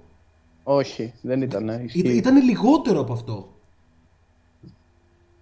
Εμένα μου έκανε πάρα πολύ εντύπωση αυτό. Δηλαδή, θυμάμαι το είχαμε γράψει και, στη, και στη σελίδα και πολλοί κόσμος έλεγε ότι δεν υπάρχει περίπτωση το Shredder Bledsoe να γίνει ένας με έναν. Ο Shredder είναι καλύτερος, που δεν ισχύει κιόλας. Αλλά τέλος πάντων. Και ήταν χαμηλότερο από αυτό. Και όχι μόνο γι' αυτό, και για άλλους παίχτες. Φέτος δηλαδή κάπως νομίζω ότι πρέπει να αντιληφθούμε ότι υπάρχει διαφορετική τιμή που μπορεί να βλέπει ο κόσμος και εμείς και διαφορετική τιμή που μπορεί να βλέπουν για να παίχτη ε, οι ομάδες ε, της Λίγκας. Πάμε, Εν πάση πάμε περιπτώσει, λίγο ακούμε στο chat. Κυψέλη από Νέγρο του Μοριά και μου. Φανταστικό. Που είναι φανταστικό. Ε, τώρα. ε, πάμε λίγο στο chat. Ε, θέλω να πω ε, πολύ γρήγορα δύο πράγματα για αυτό που είπε ο Ερίκος. Όντως, ε, διάβασα και εγώ αυτό το δημοσίευμα, μια μήνυ συνέντευξη του Paul George, ο οποίος ουσιαστικά ε, έβγαλε σέντρα τον Doc Rivers, όπως πολύ ωραία λέει ο Ερίκος. Ναι. Ε, ε, προπονητική σέντρα θα έλεγα, λέγοντας ότι ο Doc Rivers είχε σετάρει έτσι την ομάδα στην επίθεση με σκοπό να του δώσει προσπάθειες μέσα από πολλά pin down screen να βγαίνει να σουτάρει λες και είναι ο JJ Redick και ο Ray Allen. Συγκεκριμένα ανέφερε αυτούς τους δύο. Ε, τον έβγαλε σέντρα. Ε, νομίζω ότι δεν έχει ιδιαίτερη αξία. Ε, γιατί εντάξει, ο George ε, ε, δεν υφίσταται το να χτυπάς στο back of the backboard που λένε σε τρίποντα από τη γωνία. Δεν είσαι στη γάμα 2 στην Ελλάδα. Εντάξει, οπότε δεν, δεν έχει ιδιαίτερη σημασία. Όχι ότι δίνω ε, δίκαιο στον Doc, αλλά εντάξει. Αυτή η λίγα είναι λίγα παικτών και έχει αποδειχθεί αυτό. Και αυτό πάντα δεν καταλήγει καλά, όπως στην περίπτωση των Clippers πέρσι. Ε, και ο Αντώνης λέει: Ρε παιδιά, ο Τζορτ για ποιο λόγο έχει το attitude, το καρποζοϊστάκρο στην Βασιλιά. Εγώ συμφωνώ. Συμφωνώ με Αντώνη. Ξέρεις τι, ε, κάποτε ο Paul George, τουλάχιστον αυτή την εικόνα έχω, αυτό θυμόμουν δηλαδή, ε, ότι στην Ινδιάνα όταν άρχισε να ανεβαίνει ήταν όντως πάρα πολύ επικίνδυνος και το playoff P υπήρχε με κάποιο τρόπο. Έτσι. Αλλά από τότε που έφυγε από την Ινδιάνα, δηλαδή κάπως τα λόγια του δεν συμβαδίζουν με τις πράξεις του παρότι θεωρώ ότι είναι top ε, 12-13 παίχτη στη λίγα. Χάνει Ναι. εύκολα βασικά. Αυτή τη Απλά στιγμή κάπως πρέπει είσαι μαζί με τον Λέοναρντ. Υποτίθεται ότι είστε δύο top 15 παίχτες με καλή ομάδα γύρω σας. Έχετε δεν έχετε playmaker, μην παρουσιάζετε την εικόνα που παρουσιάσατε ρε φίλε ε, απέναντι στον Denver. Πάμε λίγο στα σχόλια. Βράδυ μετά τις 9 δεν γύρνω βολάμε πλέον λέει ο Μπέλμαν για την Κυψέλη. Ε, ο Λου Υπομονή. βγαίνει μόνο για DJ Wilson και DiVincenzo. Λογικά θα τον δώσουν για άσο. Μπλέτσο, Ροζίερ, Ρόουζ δεν έχουν πει και να βάλουν δίπλα, αλλά οι πιτσιρικάδες είναι σωστοί. Θέλω να πω το εξής, ότι γι' αυτό που λέει ο Νέν Λόκο, ότι το σκεφτόμουν πάρα πολύ έντονα για τον Eric Bledsoe στους Clippers και δεν μου αρέσει καθόλου. Γιατί οι Clippers αυτή τη στιγμή έχουν ανάγκη, από, το λέγαμε και στο προηγούμενο podcast, έχουν ανάγκη από έναν point guard. Ο Bledsoe του λείπει πάρα πολύ έντονα το στοιχείο του, του floor general, ρε παιδί μου. Έτσι. Α πάρουν ένα παίκτη χαμηλότερο επίπεδου που μπορεί να βάλει όμως την ομάδα σε τάξη. Ποιος μπορεί να είναι αυτός όμως; μπορεί να είναι ο Τέρι Ροζίρ. Θα μπορούσε. Δεν είναι, δεν είναι. Ούτε ο Τέρι Ροζίερ είναι τόσο, τόσο ικανός σε αυτό το κομμάτι. Ο, κα- η καλύτερη επιλογή που είχαν και δεν ήθελαν να δώσουν τα λεφτά ήταν ο Ρόντο. Ε, Τελεία και προφανώς, παύλα. προφανώς, Αν Αλλά- παίρναν το Ρόντο Ναι. και κρατούσαν αυτό που είχαν με κάποιο τρόπο και μπορούσε ο Τάιρον Λου να, να αλλάξει όλο αυτό το mentality που ήρθε από τις τριβές τις περσινές, η ομάδα ήταν έτοιμη, να το πω εισαγωγικά. εγώ πιστεύω φίλε ότι η καλύτερη προσθήκη που θα μπορούσαν να κάνουν αυτό το καλοκαίρι είναι ο Ρίκι Ρούμπιο. Α, μ' αρέσει. Πιστεύω Μ' αρέσει αρκεί ο Ρούμπιο, αρκού, θα αρκούσε ο Ρούμπιο, πόσο μάλλον αν έχεις το Λου να έρχεται από τον πάγκο. Οπότε ο Ρούμπιο δεν θα έχει καμία σχέση με το σκοράρισμα της ομάδας κλπ. Θα αρκούσε έτσι ώστε οι Clippers να είναι στο top tier μαζί με τους Lakers για το ποιος είναι φαβορή αυτή τη στιγμή για το πρωτάθλημα. Εγώ Που- τώρα αυτή τη στιγμή Βασικά και να πω την υπάρχει, αλήθεια. υπάρχει θεωρείς ομάδα που να είναι στο, στο tier 1 μαζί με τους Lakers; Ε, όχι, δεν υπάρχει αυτή τη στιγμή ομάδα. Ε, η δεκάδα των Lakers, για να σου δώσω να καταλάβεις, κλείνει με τον Γκάιλ Κούσμα. Ναι, ισχύει. Πολύ ξέρω. σοβαρό αυτό. Ε, νομίζω αυτό τα λέει όλα. Ότι Ο, η ο δεκάδα Αντώνης τους γράφει κλείνει. ότι ο Dinwiddie, αλλά πώς, Ε, ο Dinwiddie Ναι, δεν θα μπορούσε να είναι. πολύ Clippers λόγω δύσκολο. cap νομίζω. Πολύ δύσκολο, δεν βγαίνει. Ε, Αλλά, οι ναι. Nets νομίζω είναι στο tire των Lakers βάσει roster.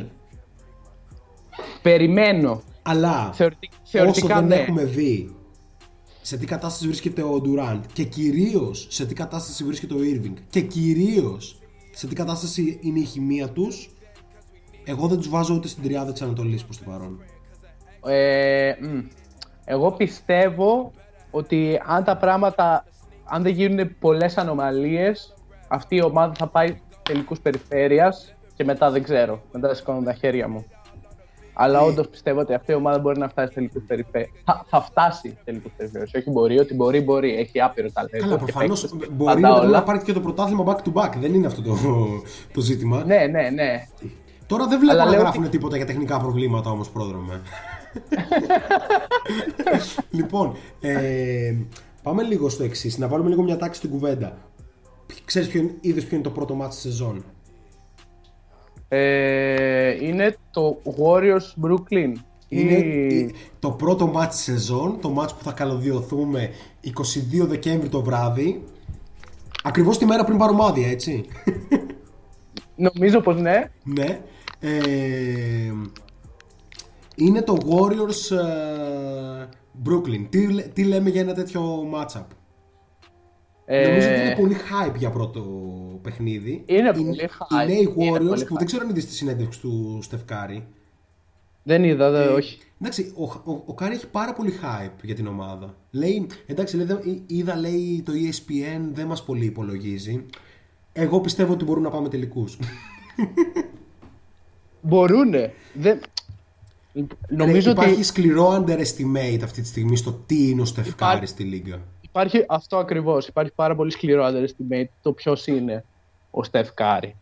Και αυτό είναι, ε, θα, θα, ρίξει, θα ρίξει πολλούς ανθρώπους εκτός. Γιατί όντως μας βγάζει λίγο από το ε, πόσο πιο δυνατή ακόμα έχει γίνει η Δύση σε σχέση με πέρσι. Αυτό που λέγαμε στο προηγούμενο podcast. Δηλαδή, είπαμε πριν, είπες πριν, ότι οι Lakers είναι ένα tire μόνο τους, κομπλέ. Συμφωνώ, νομίζω συμφωνούν και οι περισσότεροι. Αλλά από πίσω έρχονται ομάδες όπως Dallas, με υγιή Porzingis, ελπίζω. Portland, Denver, ε, Warriors, Utah. Ε, εγώ το, το Houston δεν το ξεγράφω. Δεν μπορώ να το ξεγράψω. Προς το παρόν, όσο είναι ο Harden στην ομάδα, είναι ομάδα playoff. Ναι, De facto. ξεκάθαρα. Έτσι. Ε, Και ας είχε τέσσερις κόνους δίπλα του και εμάς. Και τον best player in Euro προφανώς, respect. Respect. Ε, ναι, και μετά επίσης υπάρχουν και οι ομάδες οι οποίες δεν θα πούν playoff, αλλά θα κάνουν συνεχώς ζημιές. Και είπαμε την προηγούμενη φορά το πόσο σημαντικό είναι φέτος το πλασάρισμα στη regular season. Η πιο σημαντική regular season βαθμολογικά ever. Υπάρχουν Ναι, ναι, ναι, ομάδες ναι. όπως Νέα Ορλεάνη. Θέλω να πεις για Νέα Ορλεάνη μετά. Πω πω, ναι ισχύει, θα μιλήσουμε για δηλώσεις Νέα του Ορλεάνη. Στερμαγκάντη. Ε, λοιπόν, ναι, ναι, υπάρχει η Νέα Ορλεάνη, υπάρχει το Σαν Αντώνιο που κάπως πάντα είναι στο κόλπο. Ε, γίνεται ένας χαμός. Ένας χαμός.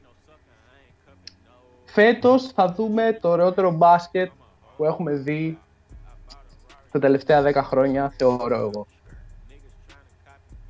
Ε, το σχόλιο του Αντώνη είναι ότι με ένα σοβαρό Wiggins και αν ο Wiseman βγει ρούκι επίπεδου μπορούν. Άρα δεν μπορούν. ε, λοιπόν, Wiggins Best έχει Player πάρει πάρα in πολύ USA, τιμή. Κάρι πρώτη εδώ. Εδώ πρέπει να σχολιάσουμε το πόσο σημασία έχει αυτή η δήλωση. Δηλαδή, ο καλύτερος παίκτης της Ευρώπης να, να παραδέχεται για το ποιος είναι ο καλύτερος παίκτης στην Αμερική. Respect.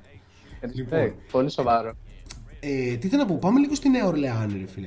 Ε, συζητούσαμε και το είδαμε, δεν ξέρω αν ε, είδες, ελπίζω να είδες τα, τα vidcast που κάναμε με το Ball Hog. Τα είδα, τα είδα. Νομίζω, αυτό που συζητούσαμε, ρε παιδί μου, για, το, για τους Pelicans, είναι ότι μάλλον αυτή η ομάδα θα πάει και θα γκαζώνει. Γιατί, Γιατί έχουν τον Bledsoe που είναι κατεξοχήν γρήγορος guard, το Lonzo Ball που είναι ίσως από τους πιο γρήγορους guard, το Zion που είναι ο Zion και κάνει αυτό, έτσι. Ε, πήραν τον Και Kieran γενικά- Lewis που είναι ο πιο γρήγορος point guard στο draft και υπήρχε ένα τέτοιο- μια τέτοια αντίληψη, ρε παιδί μου, ότι μάλλον αυτό θα πάνε να κάνουν. Είχαν, έχουν και τον Hayes από πέρυσι που είναι πεντάρι, πάρα πολύ αθλητικό κλπ. Και ξαφνικά βγαίνει ο Stan Van Gundy και λέει Ε, η βασική μας πεντάδα είναι Bledsoe, Lonzo, Ingram, Zion και Adams. Το ρωτάνε όλοι, Σταν μου, τι παίζει με το spacing; Λέει, εντάξει, θα παίζει off-ball ε, στο set παιχνίδι ο Lonzo. Ο Lonzo σου 17% στο bubble από το τρίποντο. Και εντάξει, okay, Ε, πολλοί θα πούνε ότι σου ναι. 38% μέσα στη χρονιά, αλλά ήταν η πρώτη φορά που σου καλά και δεν είναι καθόλου δεδομένο ότι θα το κάνει και φέτος. Επίσης, έχει να λέει το ότι δηλώνει ο Σταν ότι πάμε για set παιχνίδι. Θέλουμε να είμαστε η καλύτερη ομάδα ε, στο set παιχνίδι.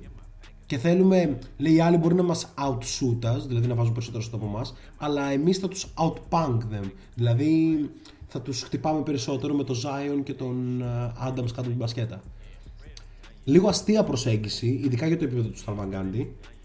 Ε, και μάλιστα προχώρησε λέγοντας ότι στο set παιχνίδι θα τρέχονται ε, plays για τον Eric Bledsoe, τον Zion Williamson, τον Brandon Ingram και τον JJ Redick.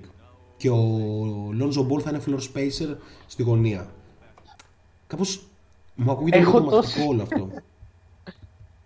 Έχω τόσες πολλές ερωτήσεις. Ε, για πες. Αρχικά, από ποια δεκαετία ήρθε ο Σταν Βαγκάτη. Ο οποίος την τελευταία φορά που δούλεψε είχε παρουσιάσει κάτι πολύ σύγχρονο, ρε παιδί μου. Ναι. Δεν, κα- δεν ξέρω τι έχει δει από το Lonzo Ball. Ε, εγώ πιστεύω ότι το Bubble ε, κάπως δεν ήταν αντιπροσωπευτικό το που θέλει να πάει το παιχνίδι του ο Lonzo Συμφωνώ. Ball.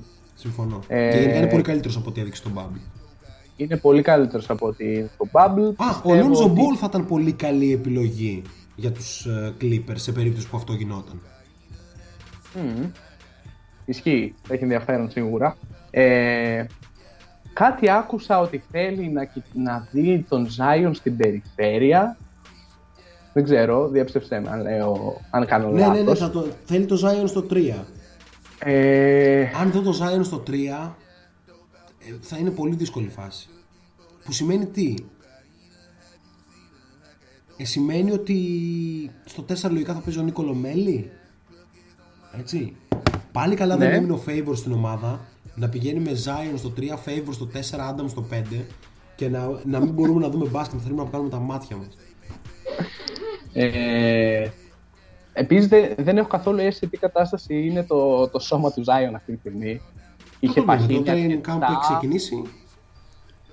Δε- δεν έχω δει ακόμα. Ε, Χθες κοιτούσα κάποια highlights από παλιά και έβλεπα. Ρε παιδί μου, δεν ήταν αυτό το πράγμα που είδαμε στους πρώτους αγώνες. Ένα πραγματικά τάβρο να περπατάει. Ήτανε πάλι ε, full dominant, αλλά ξέρεις το κορμί του δεν έλεγες ότι τον βλέπεις να πατάει για lay-up και να πονάνε τα γόνατά σου βλέποντάς τον, ας πούμε. Ναι, ναι, Αυτό ναι. το- Να φοβάσαι ήτανε- ότι θα τραυματιστεί. ναι. Ε, και αν τραυματίζεται κιόλας εν τέλει. στην, στην πολύ αρχή της ναι, περσινής ναι, ναι, σεζόν, ισχύει. βέβαια. Ε, δεν ξέρω, εγώ με αυτό το πλάνο είμαι πολύ αντίθετος. Ε, δεν ξέρω και... Εντάξει, η κατάσταση τώρα με τον Eric Bledsoe μου φαίνεται λίγο περίεργη. Ε, μου φαίνεται ακόμα πιο περίεργο ότι έκανε ε, draft ε, η Νέα Ορλεάνη ε, καινού- νέο point guard στην πραγματικότητα.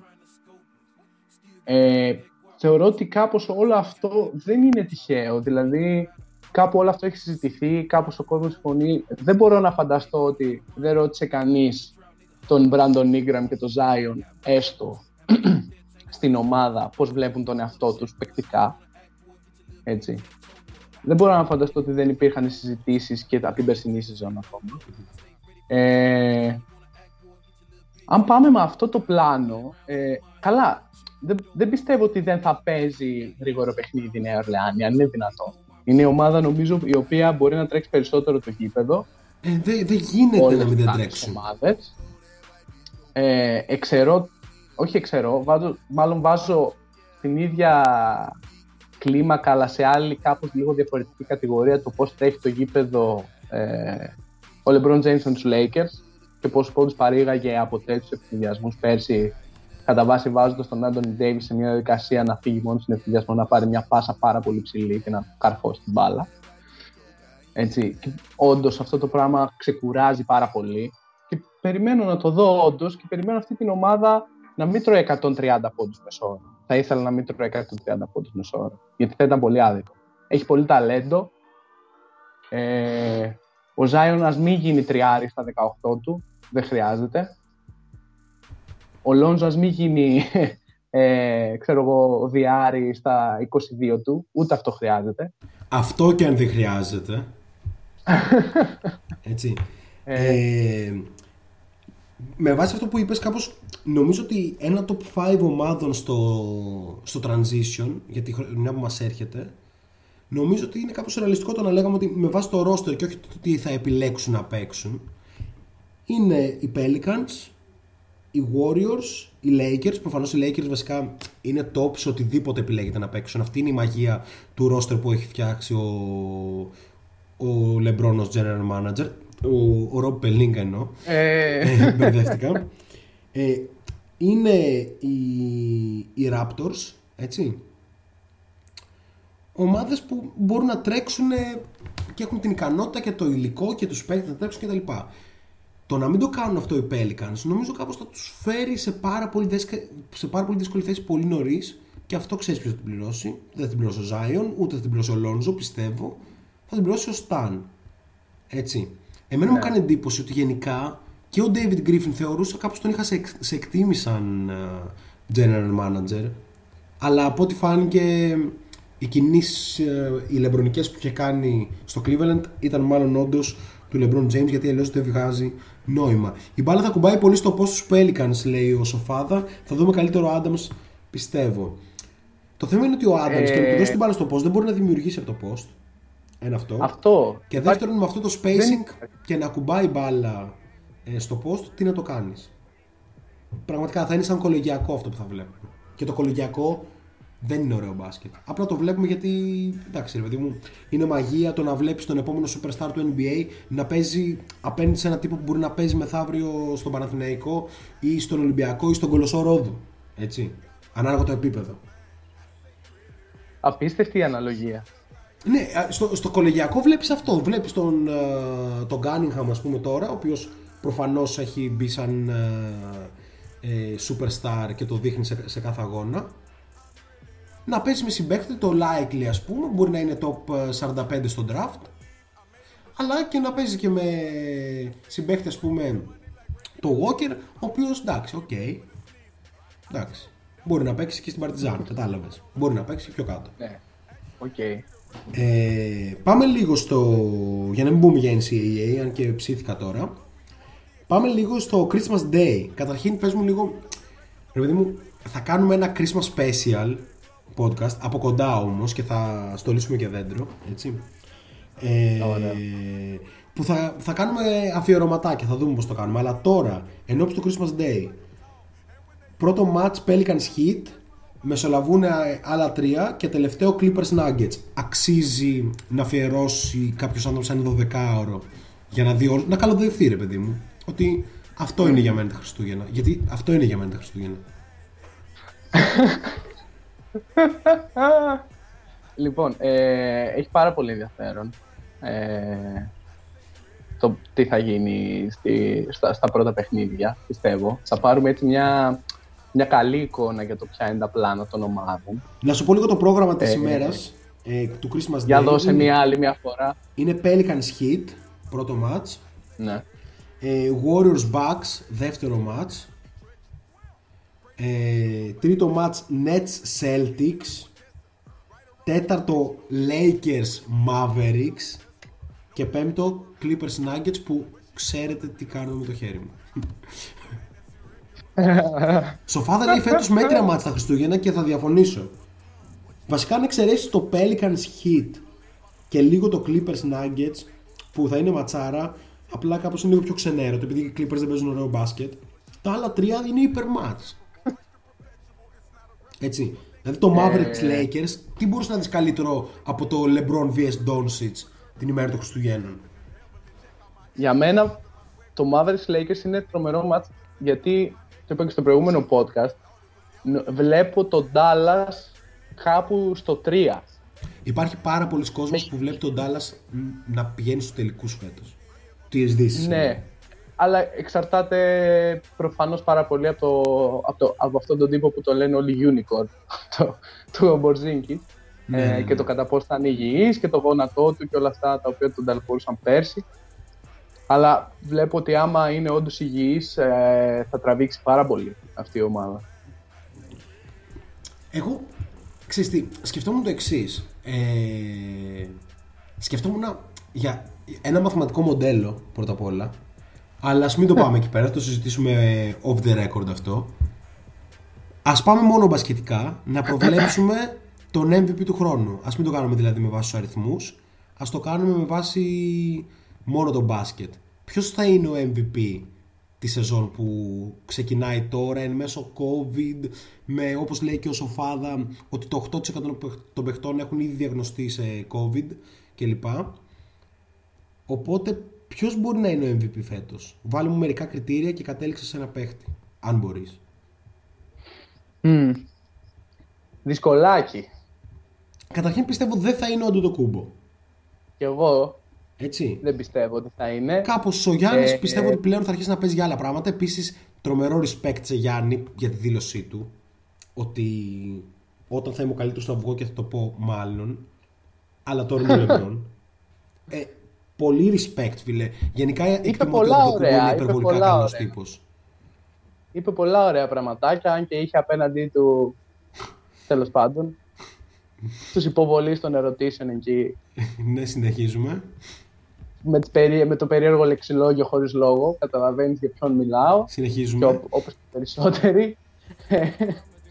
ε, ε, ναι, θεωρώ ότι δεν θα είναι ο Γιάννης Αντοκούμπο. Ε, ο βασικός λόγος που το λέω είναι γιατί αναμένω και περιμένω και αδειμονώ για τη στιγμή που ο Γιάννης θα αναπτύξει αυτό το ρημάδι το σουτ και πραγματικά θα είναι unguardable.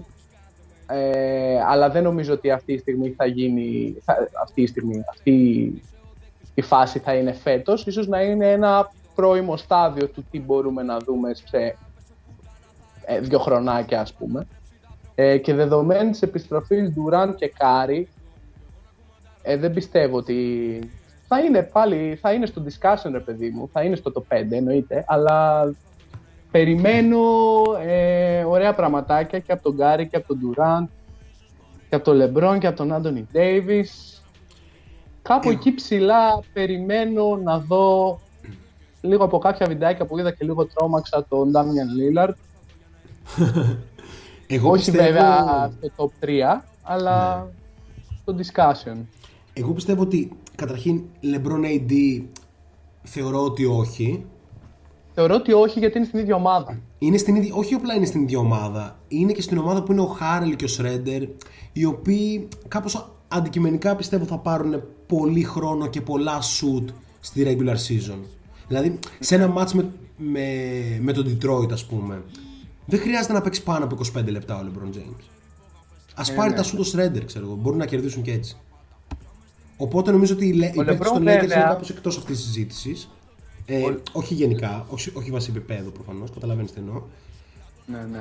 Ε, να δούμε τι γράφουν στο chat. AD γράφει ο Ερίκος. Ε, Γιάννης, respect. Devin Booker MVP 32,8 πόντους per game λέει ο Best Player in Euro. Οκ, δεν το βλέπω.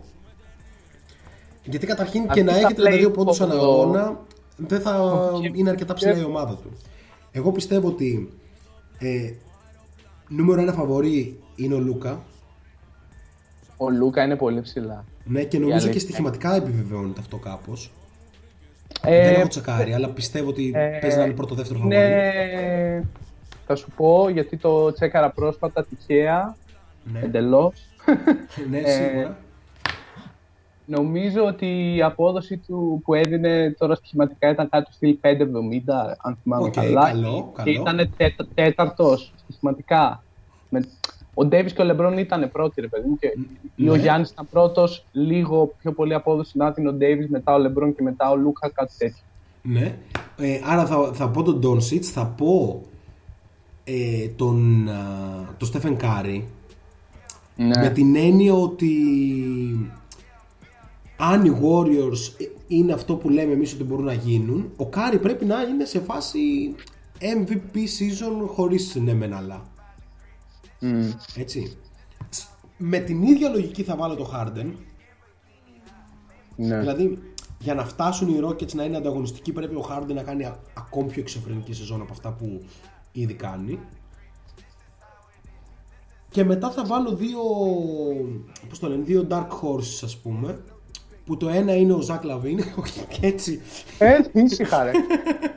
όχι, ε, το ένα είναι ο Tatum, που επίσης η, ναι. η, η Βοστόνη είναι, Δυνατό. είναι, είναι σχετικά αποδυναμωμένη, όχι πολύ, αλλά σχετικά. Οπότε ο Tatum μπορεί να με μια MVP season να τραβήξει πολύ τα πράγματα.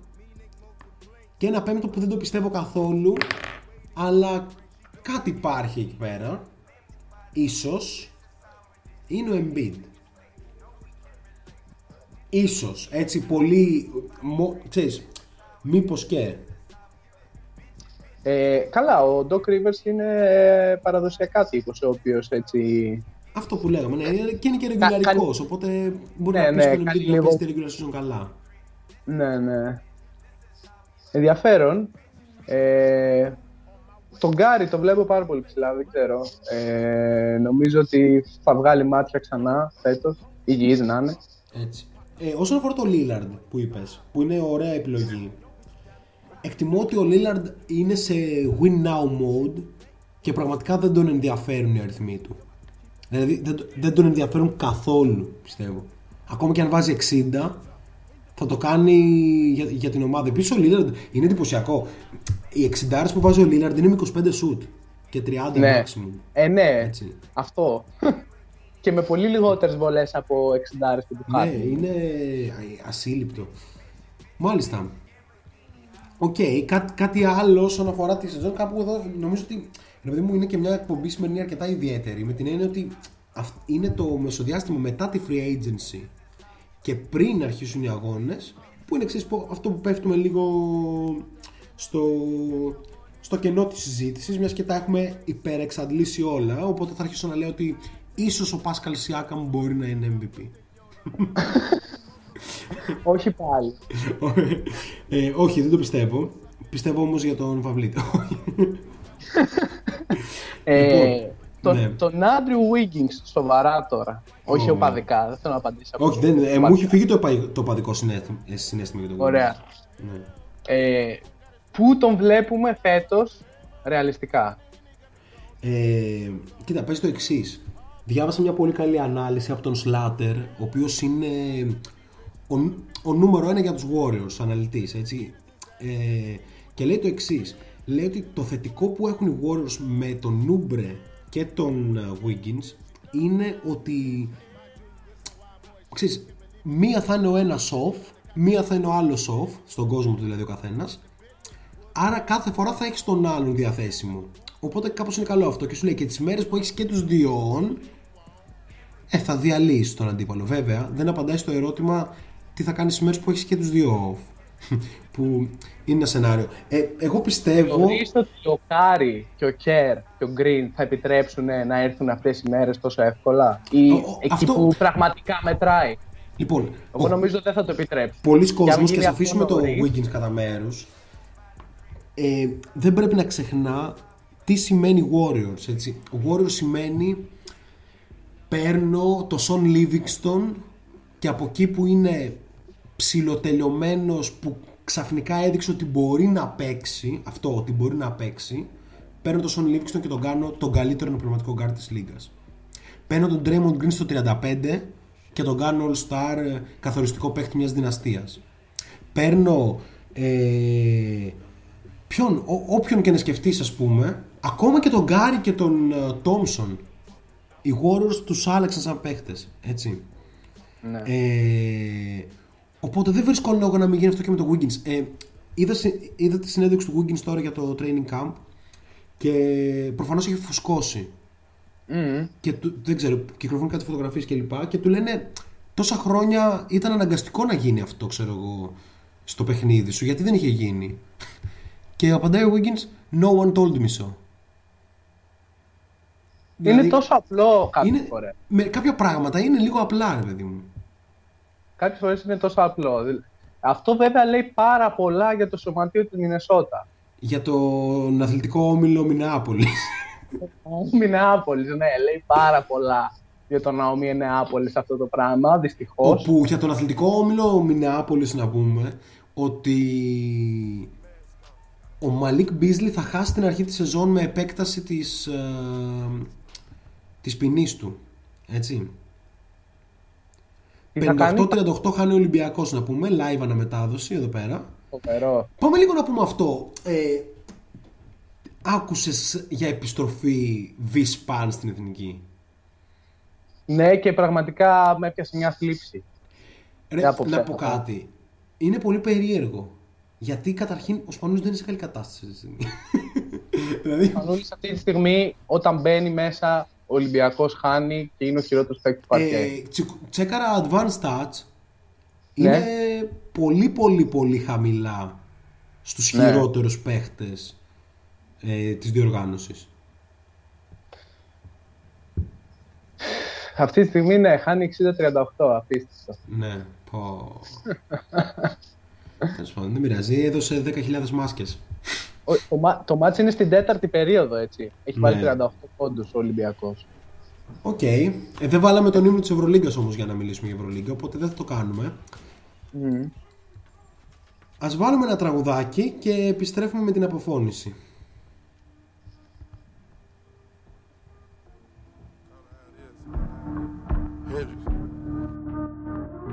Hendrix. I promise I swear, I swear. On every bit of Yo, Percocet, Miley Percocet, Percocet, Miley Percocet, rep the set, gotta rep the set, chase a chick, never chase a bitch, chase no bitch, mask on, fuck it, mask on, mask on, fuck it, mask on, Percocet, Miley Percocet, chase a chick, never chase a two cups, toast up with the game, from food stamps to a whole nother domain, out the bottom, I'm a living proof, ain't compromising, half a million on the coupe, drug houses, looking like Peru, graduated, I was overdue, I'm overdue, pink money, I can barely move, ask about me, I'm gon' bust a move, Red James, 33 chains, Ocean now,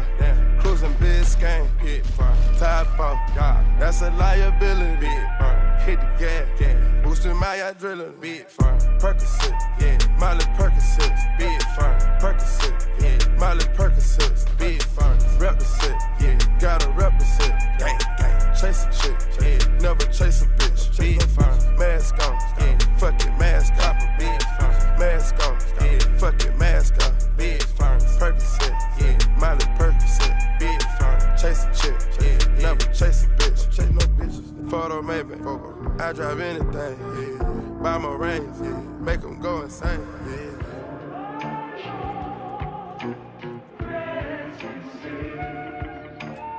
My guillotine,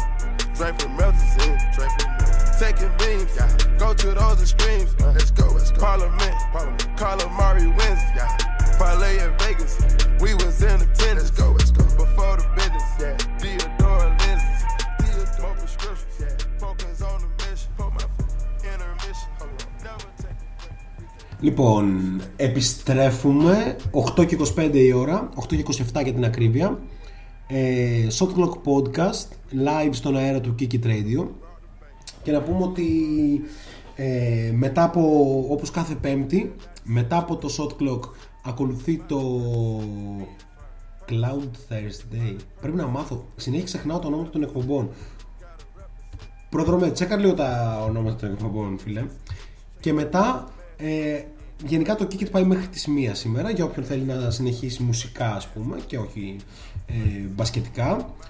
Ε, να πούμε ότι σήμερα ήταν το first ever ε, remote ε, shot clock podcast. Δεν ξέρω την ιστορική του σημασία, αλλά έχει κάτι να, να λέμε. Πε- Αφήστε τα, τις εντυπώσεις σας από το πρώτο remote που προφανώς δεν του έλειψαν τα προβληματάκια του. Πιστεύω κάποιος κόσμος εκνευρίστηκε κιόλας. Νομίζω πριν κάποιος φίλος που είναι και σχετικά καινούριος έγραφε κάτι τύπου Κύριοι, δεν σας ακούμε ή κάτι τέτοιο. Οπότε ε, να ζητήσουμε προκαταβολικά συγγνώμη. Και να πούμε ότι πρώτον καταρχήν είσαι εδώ, ρε φίλε. Α, δε- Ακούγουμε. Ναι, καλησπέρα. Respect. Λοιπόν, ε... ο Ρίκος λέει μια τριάδα από προμ. Ε... Καλύτερα όχι. Ε, Ελπίζω ο Ολυμπιακός να μειώσει, Ρίκο, γιατί δύσκολο. Ω, Ε, θέλεις να κλείσουμε με το να μου πεις πέντε ε, δυνατά ονόματα που έχουν μείνει στη agency. Πολύ δύσκολη ερώτηση. Πολύ δύσκολη ερώτηση. Πες μου τρία, άμα είναι πολύ δύσκολη. Όχι, όχι. Πρέπει να σκεφτώ λίγο. Ε, καταρχήν να σχολιάσω λίγο αυτό που λέει ο Σοφάδο, ότι δεν το σχολιάζουμε. Ε, γιατί κάπως να μην κατρακυλήσουμε τη συζήτηση περί ΕΟΚ και λοιπά.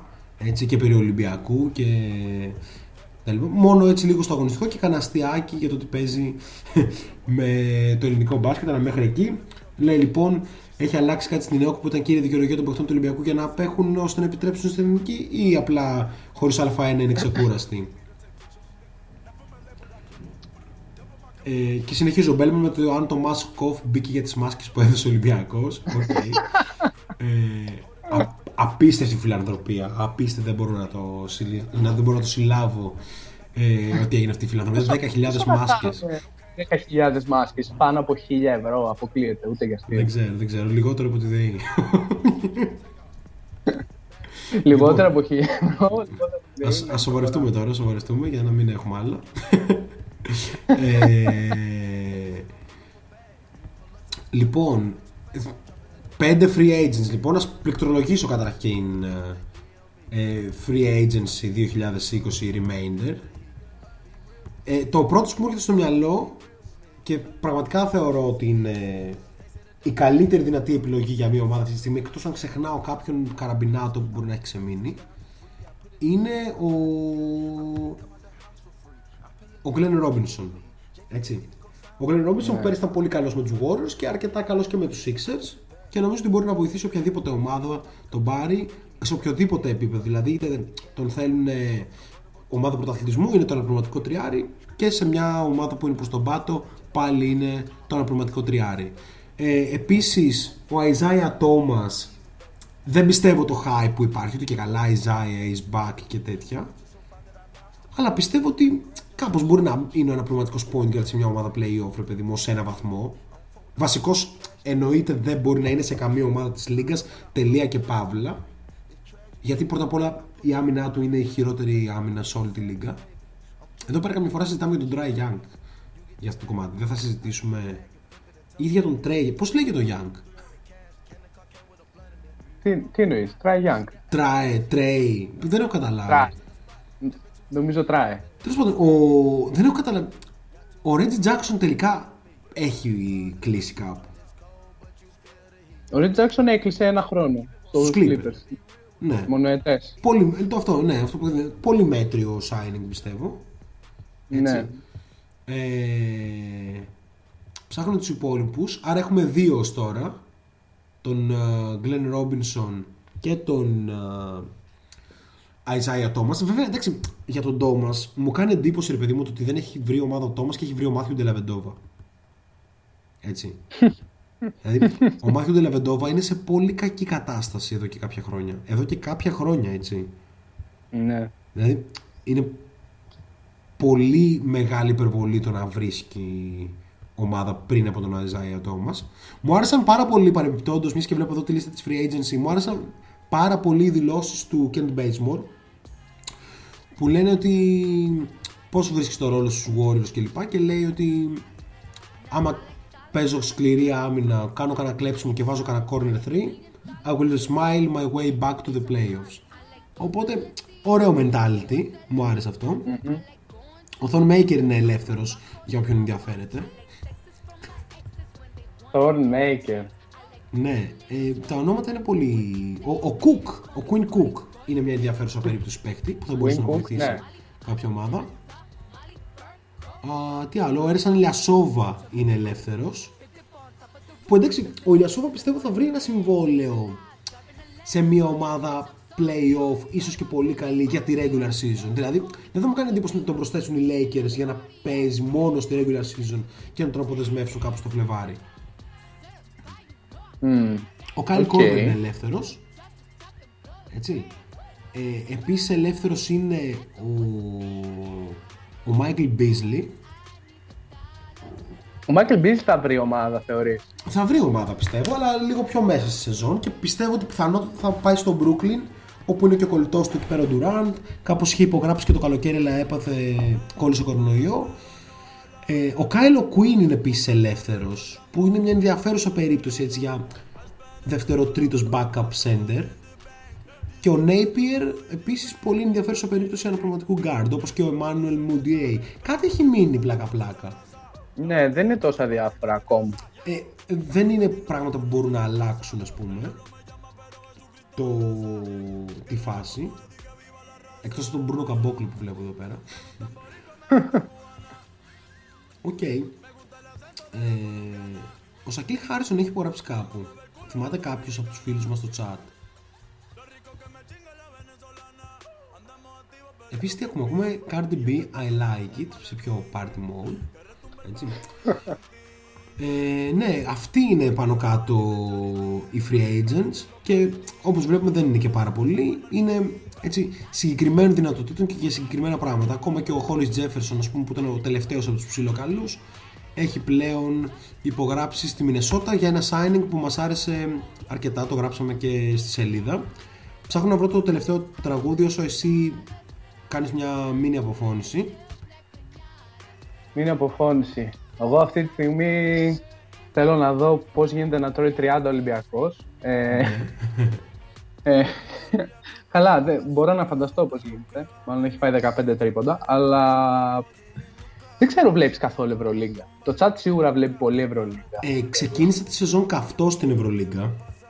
Δηλαδή σε φάση προσπαθούσα να βλέπω και μάτς, ξέρεις, το Σάββατο πρωί. Να ξυπνούσα να βλέπω ένα ματσάκι. Ωστόσο, εντάξει φίλε, δεν μου άρεσε. Δεν θα σου πω... Κατάλαβες, δηλαδή είχα ψηθεί πάρα πολύ με το concept ότι η Ευρωλίγκα έχει τόσο G League που κάπως θα είναι ωραία. Ναι. Αλλά είδα, έβλεπα και Ολυμπιακό, έβλεπα και, και άλλες ομάδες. Αν εξαιρέσουμε την Bayern δηλαδή, την οποία τη βλέπω συστηματικά και συνεχίζω να τη βλέπω λόγω του Wade Baldwin, έτσι. Φοβερός. Ο οποίος κάνει καταπληκτική σεζόν. Ναι, ισχύει. Ε, αν εξαιρέσουμε αυτό, κατά τα άλλα δεν, δεν, δεν μου αρέσει αυτό το μπάσκετ. φίλε. Και μπορώ να εξηγήσω. Ε, έχει περάσει νομίζω αρκετός καιρός από τότε που λέγανε ότι η Ευρωλίγκα κάπως παρέχει το, δεν θα πω σκεπτόμενο για να μην είμαι είρωνας, ξέρεις, το μπάσκετ του προπονητή κτλ. Αντίθετα, βλέπω ότι οι καλύτερες ομάδες έχουν ε, από το Λούκα Ντόνσιτς ας πούμε στη Ρεάλ μέχρι την υπερομάδα της Φενέρμπαχτσε μέχρι ε, πώς το λένε μέχρι τον Σέιν Λάρκιν και τον Μάικ Τζέιμς που είναι οτιδήποτε άλλο πέρα από σκεπτόμενοι παίχτες. Οι υπηρέτες του προπονητή ή κάτι τέτοιο. Τα τρίποντα από τα 8 του Λάρκιν δεν θυμίζουν σε τίποτα ε, κατάσταση που σχεδιάζει ένας προπονητής. Ταυτόχρονα το επίπεδο θεωρώ ότι πέφτει πάρα πολύ. Δηλαδή ε, τα χρόνια παλιότερα που ας πούμε ο Ολυμπιακός έφερε τον Τζος Τσίλντρης και τον Λίνας Κλέιζα ε, και άλλες ομάδες προφανώς έφερναν ε, σπουδαίους παίχτες ε, νομίζω ότι κάπως έβλεπες ότι πληρώνουν και φέρνουν ένα παίχτη που παίζει δηλαδή ο Τσίλντρες ήταν υποψήφιος 6th player of the year όταν ήρθε ο Κλέιζα είχε ρόλο στους ε, Nuggets έτσι Ναι. ή ας πούμε ο Τόνι Ντέλκ. Θυμάμαι είχε έρθει ο Τόνι Ντέλκ παλιά στον Παναθηναϊκό ενώ έπαιζε στους Suns. Καλά, ο Παναθηναϊκός δεν έχει και ανάγκη από τέτοιο. Ο Σαρούνας Γιασικεβίτσιους, ας πούμε, η επιστροφή του εντάξει, έπεφτε στο NBA σιγά σιγά, αλλά ήταν παίχτη του rotation, ρε παιδί μου. Πλέον οι παίχτες που έρχονται στην Ευρώπη είναι παίχτες που, ας πούμε, είναι ο Greg Monroe. Τον ξέφτισε το NBA και ήρθε στην Ευρώπη. Είναι ο Peyton Siva, ας πούμε. Δεν έπαιξε καν στο NBA. Ήταν καλός για την G League, ήρθε στην Ευρωλίγκα. Ή ας πούμε ο, ο Aaron Harrison. Δεν μπόρεσε ποτέ να παίξει στο NBA, ήρθε στην Ευρωλίγκα. Δεν ξέρω, έχεις να πεις κάτι; Εγώ έχω να πω ότι από φίλους ε, πολύ οπαδούς, και τώρα συγκεκριμένα είχα και ένα προσωπικό μήνυμα ας πούμε, σχετικά με τον Ολυμπιακό, από φίλο Ολυμπιακό και παρανοϊκό οπαδό της Ευρωλίγκα. Και Ναι, το γνωρίζουμε. Και μπασκετικό γνώστη επίσης. Πολλέ, ναι, μπασκετικό γνώστη, πολέμιο θα έλεγα το NBA. ναι, ναι, χωρίς λόγο. Χωρίς λόγο. Ε, μόλις μου είπες σε μήνυμα ότι φέτος βλέπουμε πάρα πολύ κακό μπάσκετ και νομίζω ότι ισχύει. Ναι, δεν, Ε, δεν παλευόταν ρε φίλε. Δεν παλε... Δηλαδή, ο Best Player in Euro, ας πούμε, που είναι πολύ ευρωλυγκάτος, θέλει να μας γράψει κάτι. Είναι το θα τον καλέσουμε μία φορά, ρε φίλε, στην εκπομπή να μας πει για το ευρωπαϊκό μπάσκετ, που είναι και ο καλύτερος εκπρόσωπος του, γιατί είναι ο Best Player in Euro, έτσι. Ισχύει. Ε, ο Άντε Ζίζιτς γράφει ο Σοφάδο θα τελειώσει τη σεζόν στη Μακάμπη. Έχω μια εικόνα ότι ο Ζίζιτς κάπως γράφει αριθμούς με τρέλες στη Μακάμπη, οπότε ίσως ηχήσουν οι σιρήνες. Δεν ξέρω, εννοεί κάτι άλλο ο Σοφάδα. Ο Ντεμάρ Κάρολ έχει μείνει ελεύθερος επίσης, πολύ σωστό. Αλλά δεν ξέρω πόσο μπορεί να παίξει ο Κάρολ. Εντάξει, 3&D, αλλά δεν είναι και στην καλύτερη κατάσταση. Γι' αυτό αγαπάμε τα μαρκαρισμένα τρίποτα που βγάζει ο Σκουρτόπουλος στην Grand Time. Δεν ξέρω για ποιο πράγμα μιλάω, δεν βλέπω. ο Ταβάρης και ο Βέσελ είναι οι καλύτεροι ψηλοί και στο NBA δεν ακούμπησαν. Α, εκεί ακριβώς θέλουμε να καταλήξουμε. Ο Ταβάρε, ο Καλάθης, ο Βέσελη, μπλα μπλα μπλα. Αν εξαιρέσει τον Νίκολα Μύρωτιτς, όλοι οι άλλοι είναι παίχτε που απλά έφυγαν από το NBA. Επειδή δεν μπορούσαν να παίξουν. Ο Κώστας Παπα-Νικολάους, ας πούμε. Α, όχι.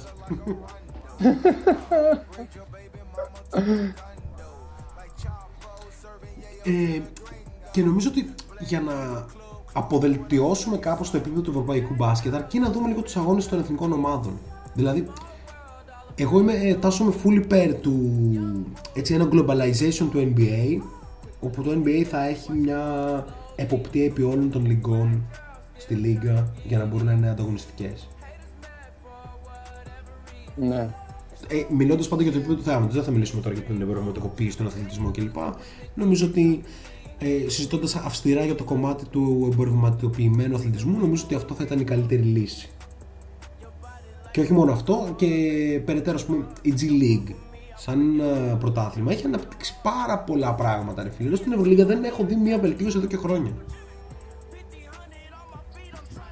Ισχύει, τα πράγματα είναι εντελώς στατικά. Ε, εδώ πέρα το βασικό θέμα της Υπήρου, για να το θέσω έτσι λίγο γεωπολιτικά, ας πούμε, γεωγραφικά, ε, είναι ότι σε αυτή την πλευρά είμαστε 30 κράτη και 30 εθνικές λίγες, Σε αλλά λίγο, μία, ρε φίλε. αλλά Δες μία λίγο ευρωπαϊκή. το σχόλιο του Σοφάδα. Το NBA έχει ποτέ το ένα. Πραγματικά, τι θα έκανε ο Ότι Άνταμ έ- Σίλβερ άμα είχε να διαχειριστεί την ανακοίνωση του ΠΑΟΚ κατά του Ολυμπιακού για το μάτς με τον Κολοσσορόδου στην ΕΡΤ. Απίστευτο. Λοιπόν, αυτοί ήμασταν για σήμερα. Θα βάλουμε ένα τελευταίο κομμάτι και θα σας αποχαιρετήσουμε. Ε, γράψτε τις απόψεις σας για το πρώτο ever ε, remote ε, podcast του Shot Clock. Τα ξαναλέμε την άλλη εβδομάδα. Στο μεσοδιάστημα θα έρθει και ένα βίντεο με τον Ballhog για την ανάλυση της δύσης στη Free Agency. Ευχαριστούμε όσους ήσασταν μαζί μας. Πάμε να ακούσουμε Ρίος και Vane Kivos που είναι πολύ flex ε, κομμάτι. Και τα ξαναλέμε την άλλη Πέμπτη. Εσείς συνεχίζετε να στηρίζετε το Shot Clock και εμείς σας ευχαριστούμε που ήσασταν εδώ. Πρόδρομε, πώς σου φάνηκε το πρώτο remote; Δυνατό ήτανε, δυνατό. Είχαμε Βέβαια, κάποια τεχνικά προβλήματα πάλι, θα πρέπει να κόβω για να μην ανέβουν στο Spotify αυτά. Τέλος πάντων. Ναι, εντάξει. Ε, εγώ σε άκουγα παρόλα αυτά την περισσότερη ώρα, οπότε είχα πει μπλε. Ε, δεν ξέρω, ευχαριστούμε όλους όσους μείναν μέχρι το τέλος, παρότι παίζει η Ματσάρα Τέσκα ολυμπιακός, η οποία νομίζω μόλις έληξε με 20 πόντους διαφορά, φοβερό. Ναι. Ε, αυτά. Θα λέμε την επόμενη εβδομάδα, ελπίζω με κάποιο άλλο blockbuster trail ή και όχι. ναι, ναι, ναι. Την επόμενη εβδομάδα τώρα θα έχει ο μήνας 10, οπότε θα είμαστε τύπου μία μέρα ε, πριν ξεκινήσουν τα φιλικά. Και εντάξει, θα έχει τρέξει και το κολεγιακό, οπότε θα έχουμε ένα καλό δείγμα, θα πούμε και για το κολεγιακό. Και γενικά θα έχουμε πάρα πολλά πράγματα να πούμε γιατί η σεζόν ε, πλησιάζει. Ε, καλή συνέχεια λοιπόν, εξαιρετική για σήμερα. Ευχαριστούμε τον Bless Player in Euro. Τον οποίο τώρα που μάθαμε να κάνουμε remote, θα κάνουμε παπάδες έτσι. Θα ανοίγουμε εδώ πέρα 8 Ναι, μικρόφωνα και θα ισχύει, βγάζουμε ισχύει. γραμμές. Όλα γίνονται πολύ πιο εύκολα. Ετοιμαστείτε λοιπόν για γα... γραμμούλες. λοιπόν, κα- καλή συνέχεια, μάγκες. Καληνύχτα. Τσάου.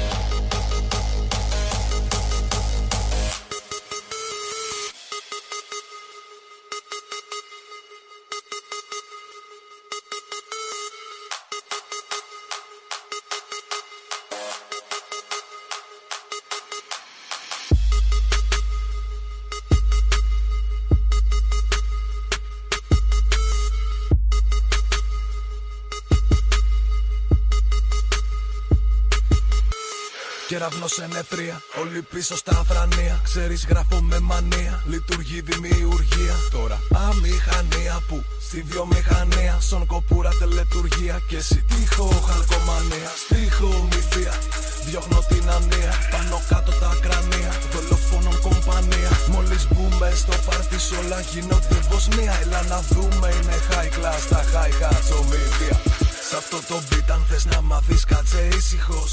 Γιατί σ' αυτό το beat σφυριλατεί ο ύφεστος. Για σένα κόπος, εδώ ο τρόπος είναι έμφυτος Δεν είμαι πρώτος, είμαι ο λόγος να πέφτεις ανέστητος. Περνάω φεγγάρια και ήλιους, πάλι γράφω για εκείνους. Έχω τρόπους ποικίλους, κοιτάω τα μάτια του τίνους Οι πολλοί με τους μήνους, μήλους που αλεύουνε μύθους. Θέλω μαζί μου λίγους, πηγή ένας στους χίλιους. Σκοτώνω την ίστα με λύσα νεκρή Απ' τη λίστα μου είναι η λέξη σιωπή, η διαγραφή. Η φωνή μου απεί, ηχογραφεί Να σε βρει, να σου πει ότι ο πει, ότι έχει πει, το εννοεί.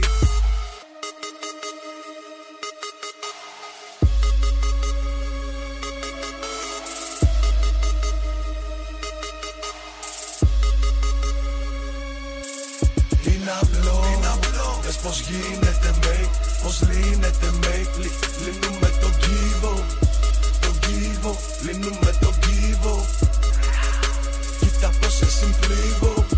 ό,τι θες.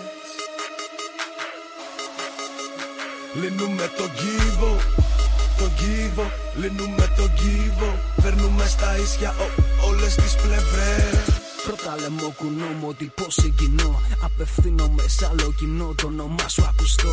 Το όνομα μου βαρύ σαν κρουστό. Αν οπλίσω κλείστρα πίσω κάνε πίσω πίσω πίσω. Πληγώνω θα μιλήσω Αλεξίπτω το μυαλό δουλεύει ανοιχτό. Αν θες να μάθεις να πετάς Κάνε βουτιά τον κρεμό στο κενό. Τις δυνάμεις μαθαίνεις όταν σε κίνδυνο εκτεθείς Κουνή σου πριν σκουριάσεις να θυμάσαι να μην ξεχαστείς. Όταν έχω κέφι το δίνω στο πικεφί Όταν πρέπει με εκεί Πηγάζω και αδειάζω απλή τεχνική. Κοίτα πως γίνεται Το παιδί αφήνεται. Συντονισμένοι μείνετε Χέρι σε χέρι φύνεται Πάμε παρακάτω ακολούθα σ' αυτό. Παρκαρά την άμεση Σε παρκάρω το flow Το όνειρο 24 μέτρα σε πήγα να βρεις την πληγή. Επίγει φυγή, διαφυγή στην πηγή. Φώτα, δρόμοι, πίσω από τα φώτα στους δρόμους μας μόνοι Νύχτα, φόβοι, φόνοι, ηχογραφούν δολοφόνοι Δεν μιλάμε πολύ, όταν μιλάνε πολλοί Αυτοί που ξέρουν δεν μιλάνε, λύνω τον κύβο γι' αυτό σ' απειλεί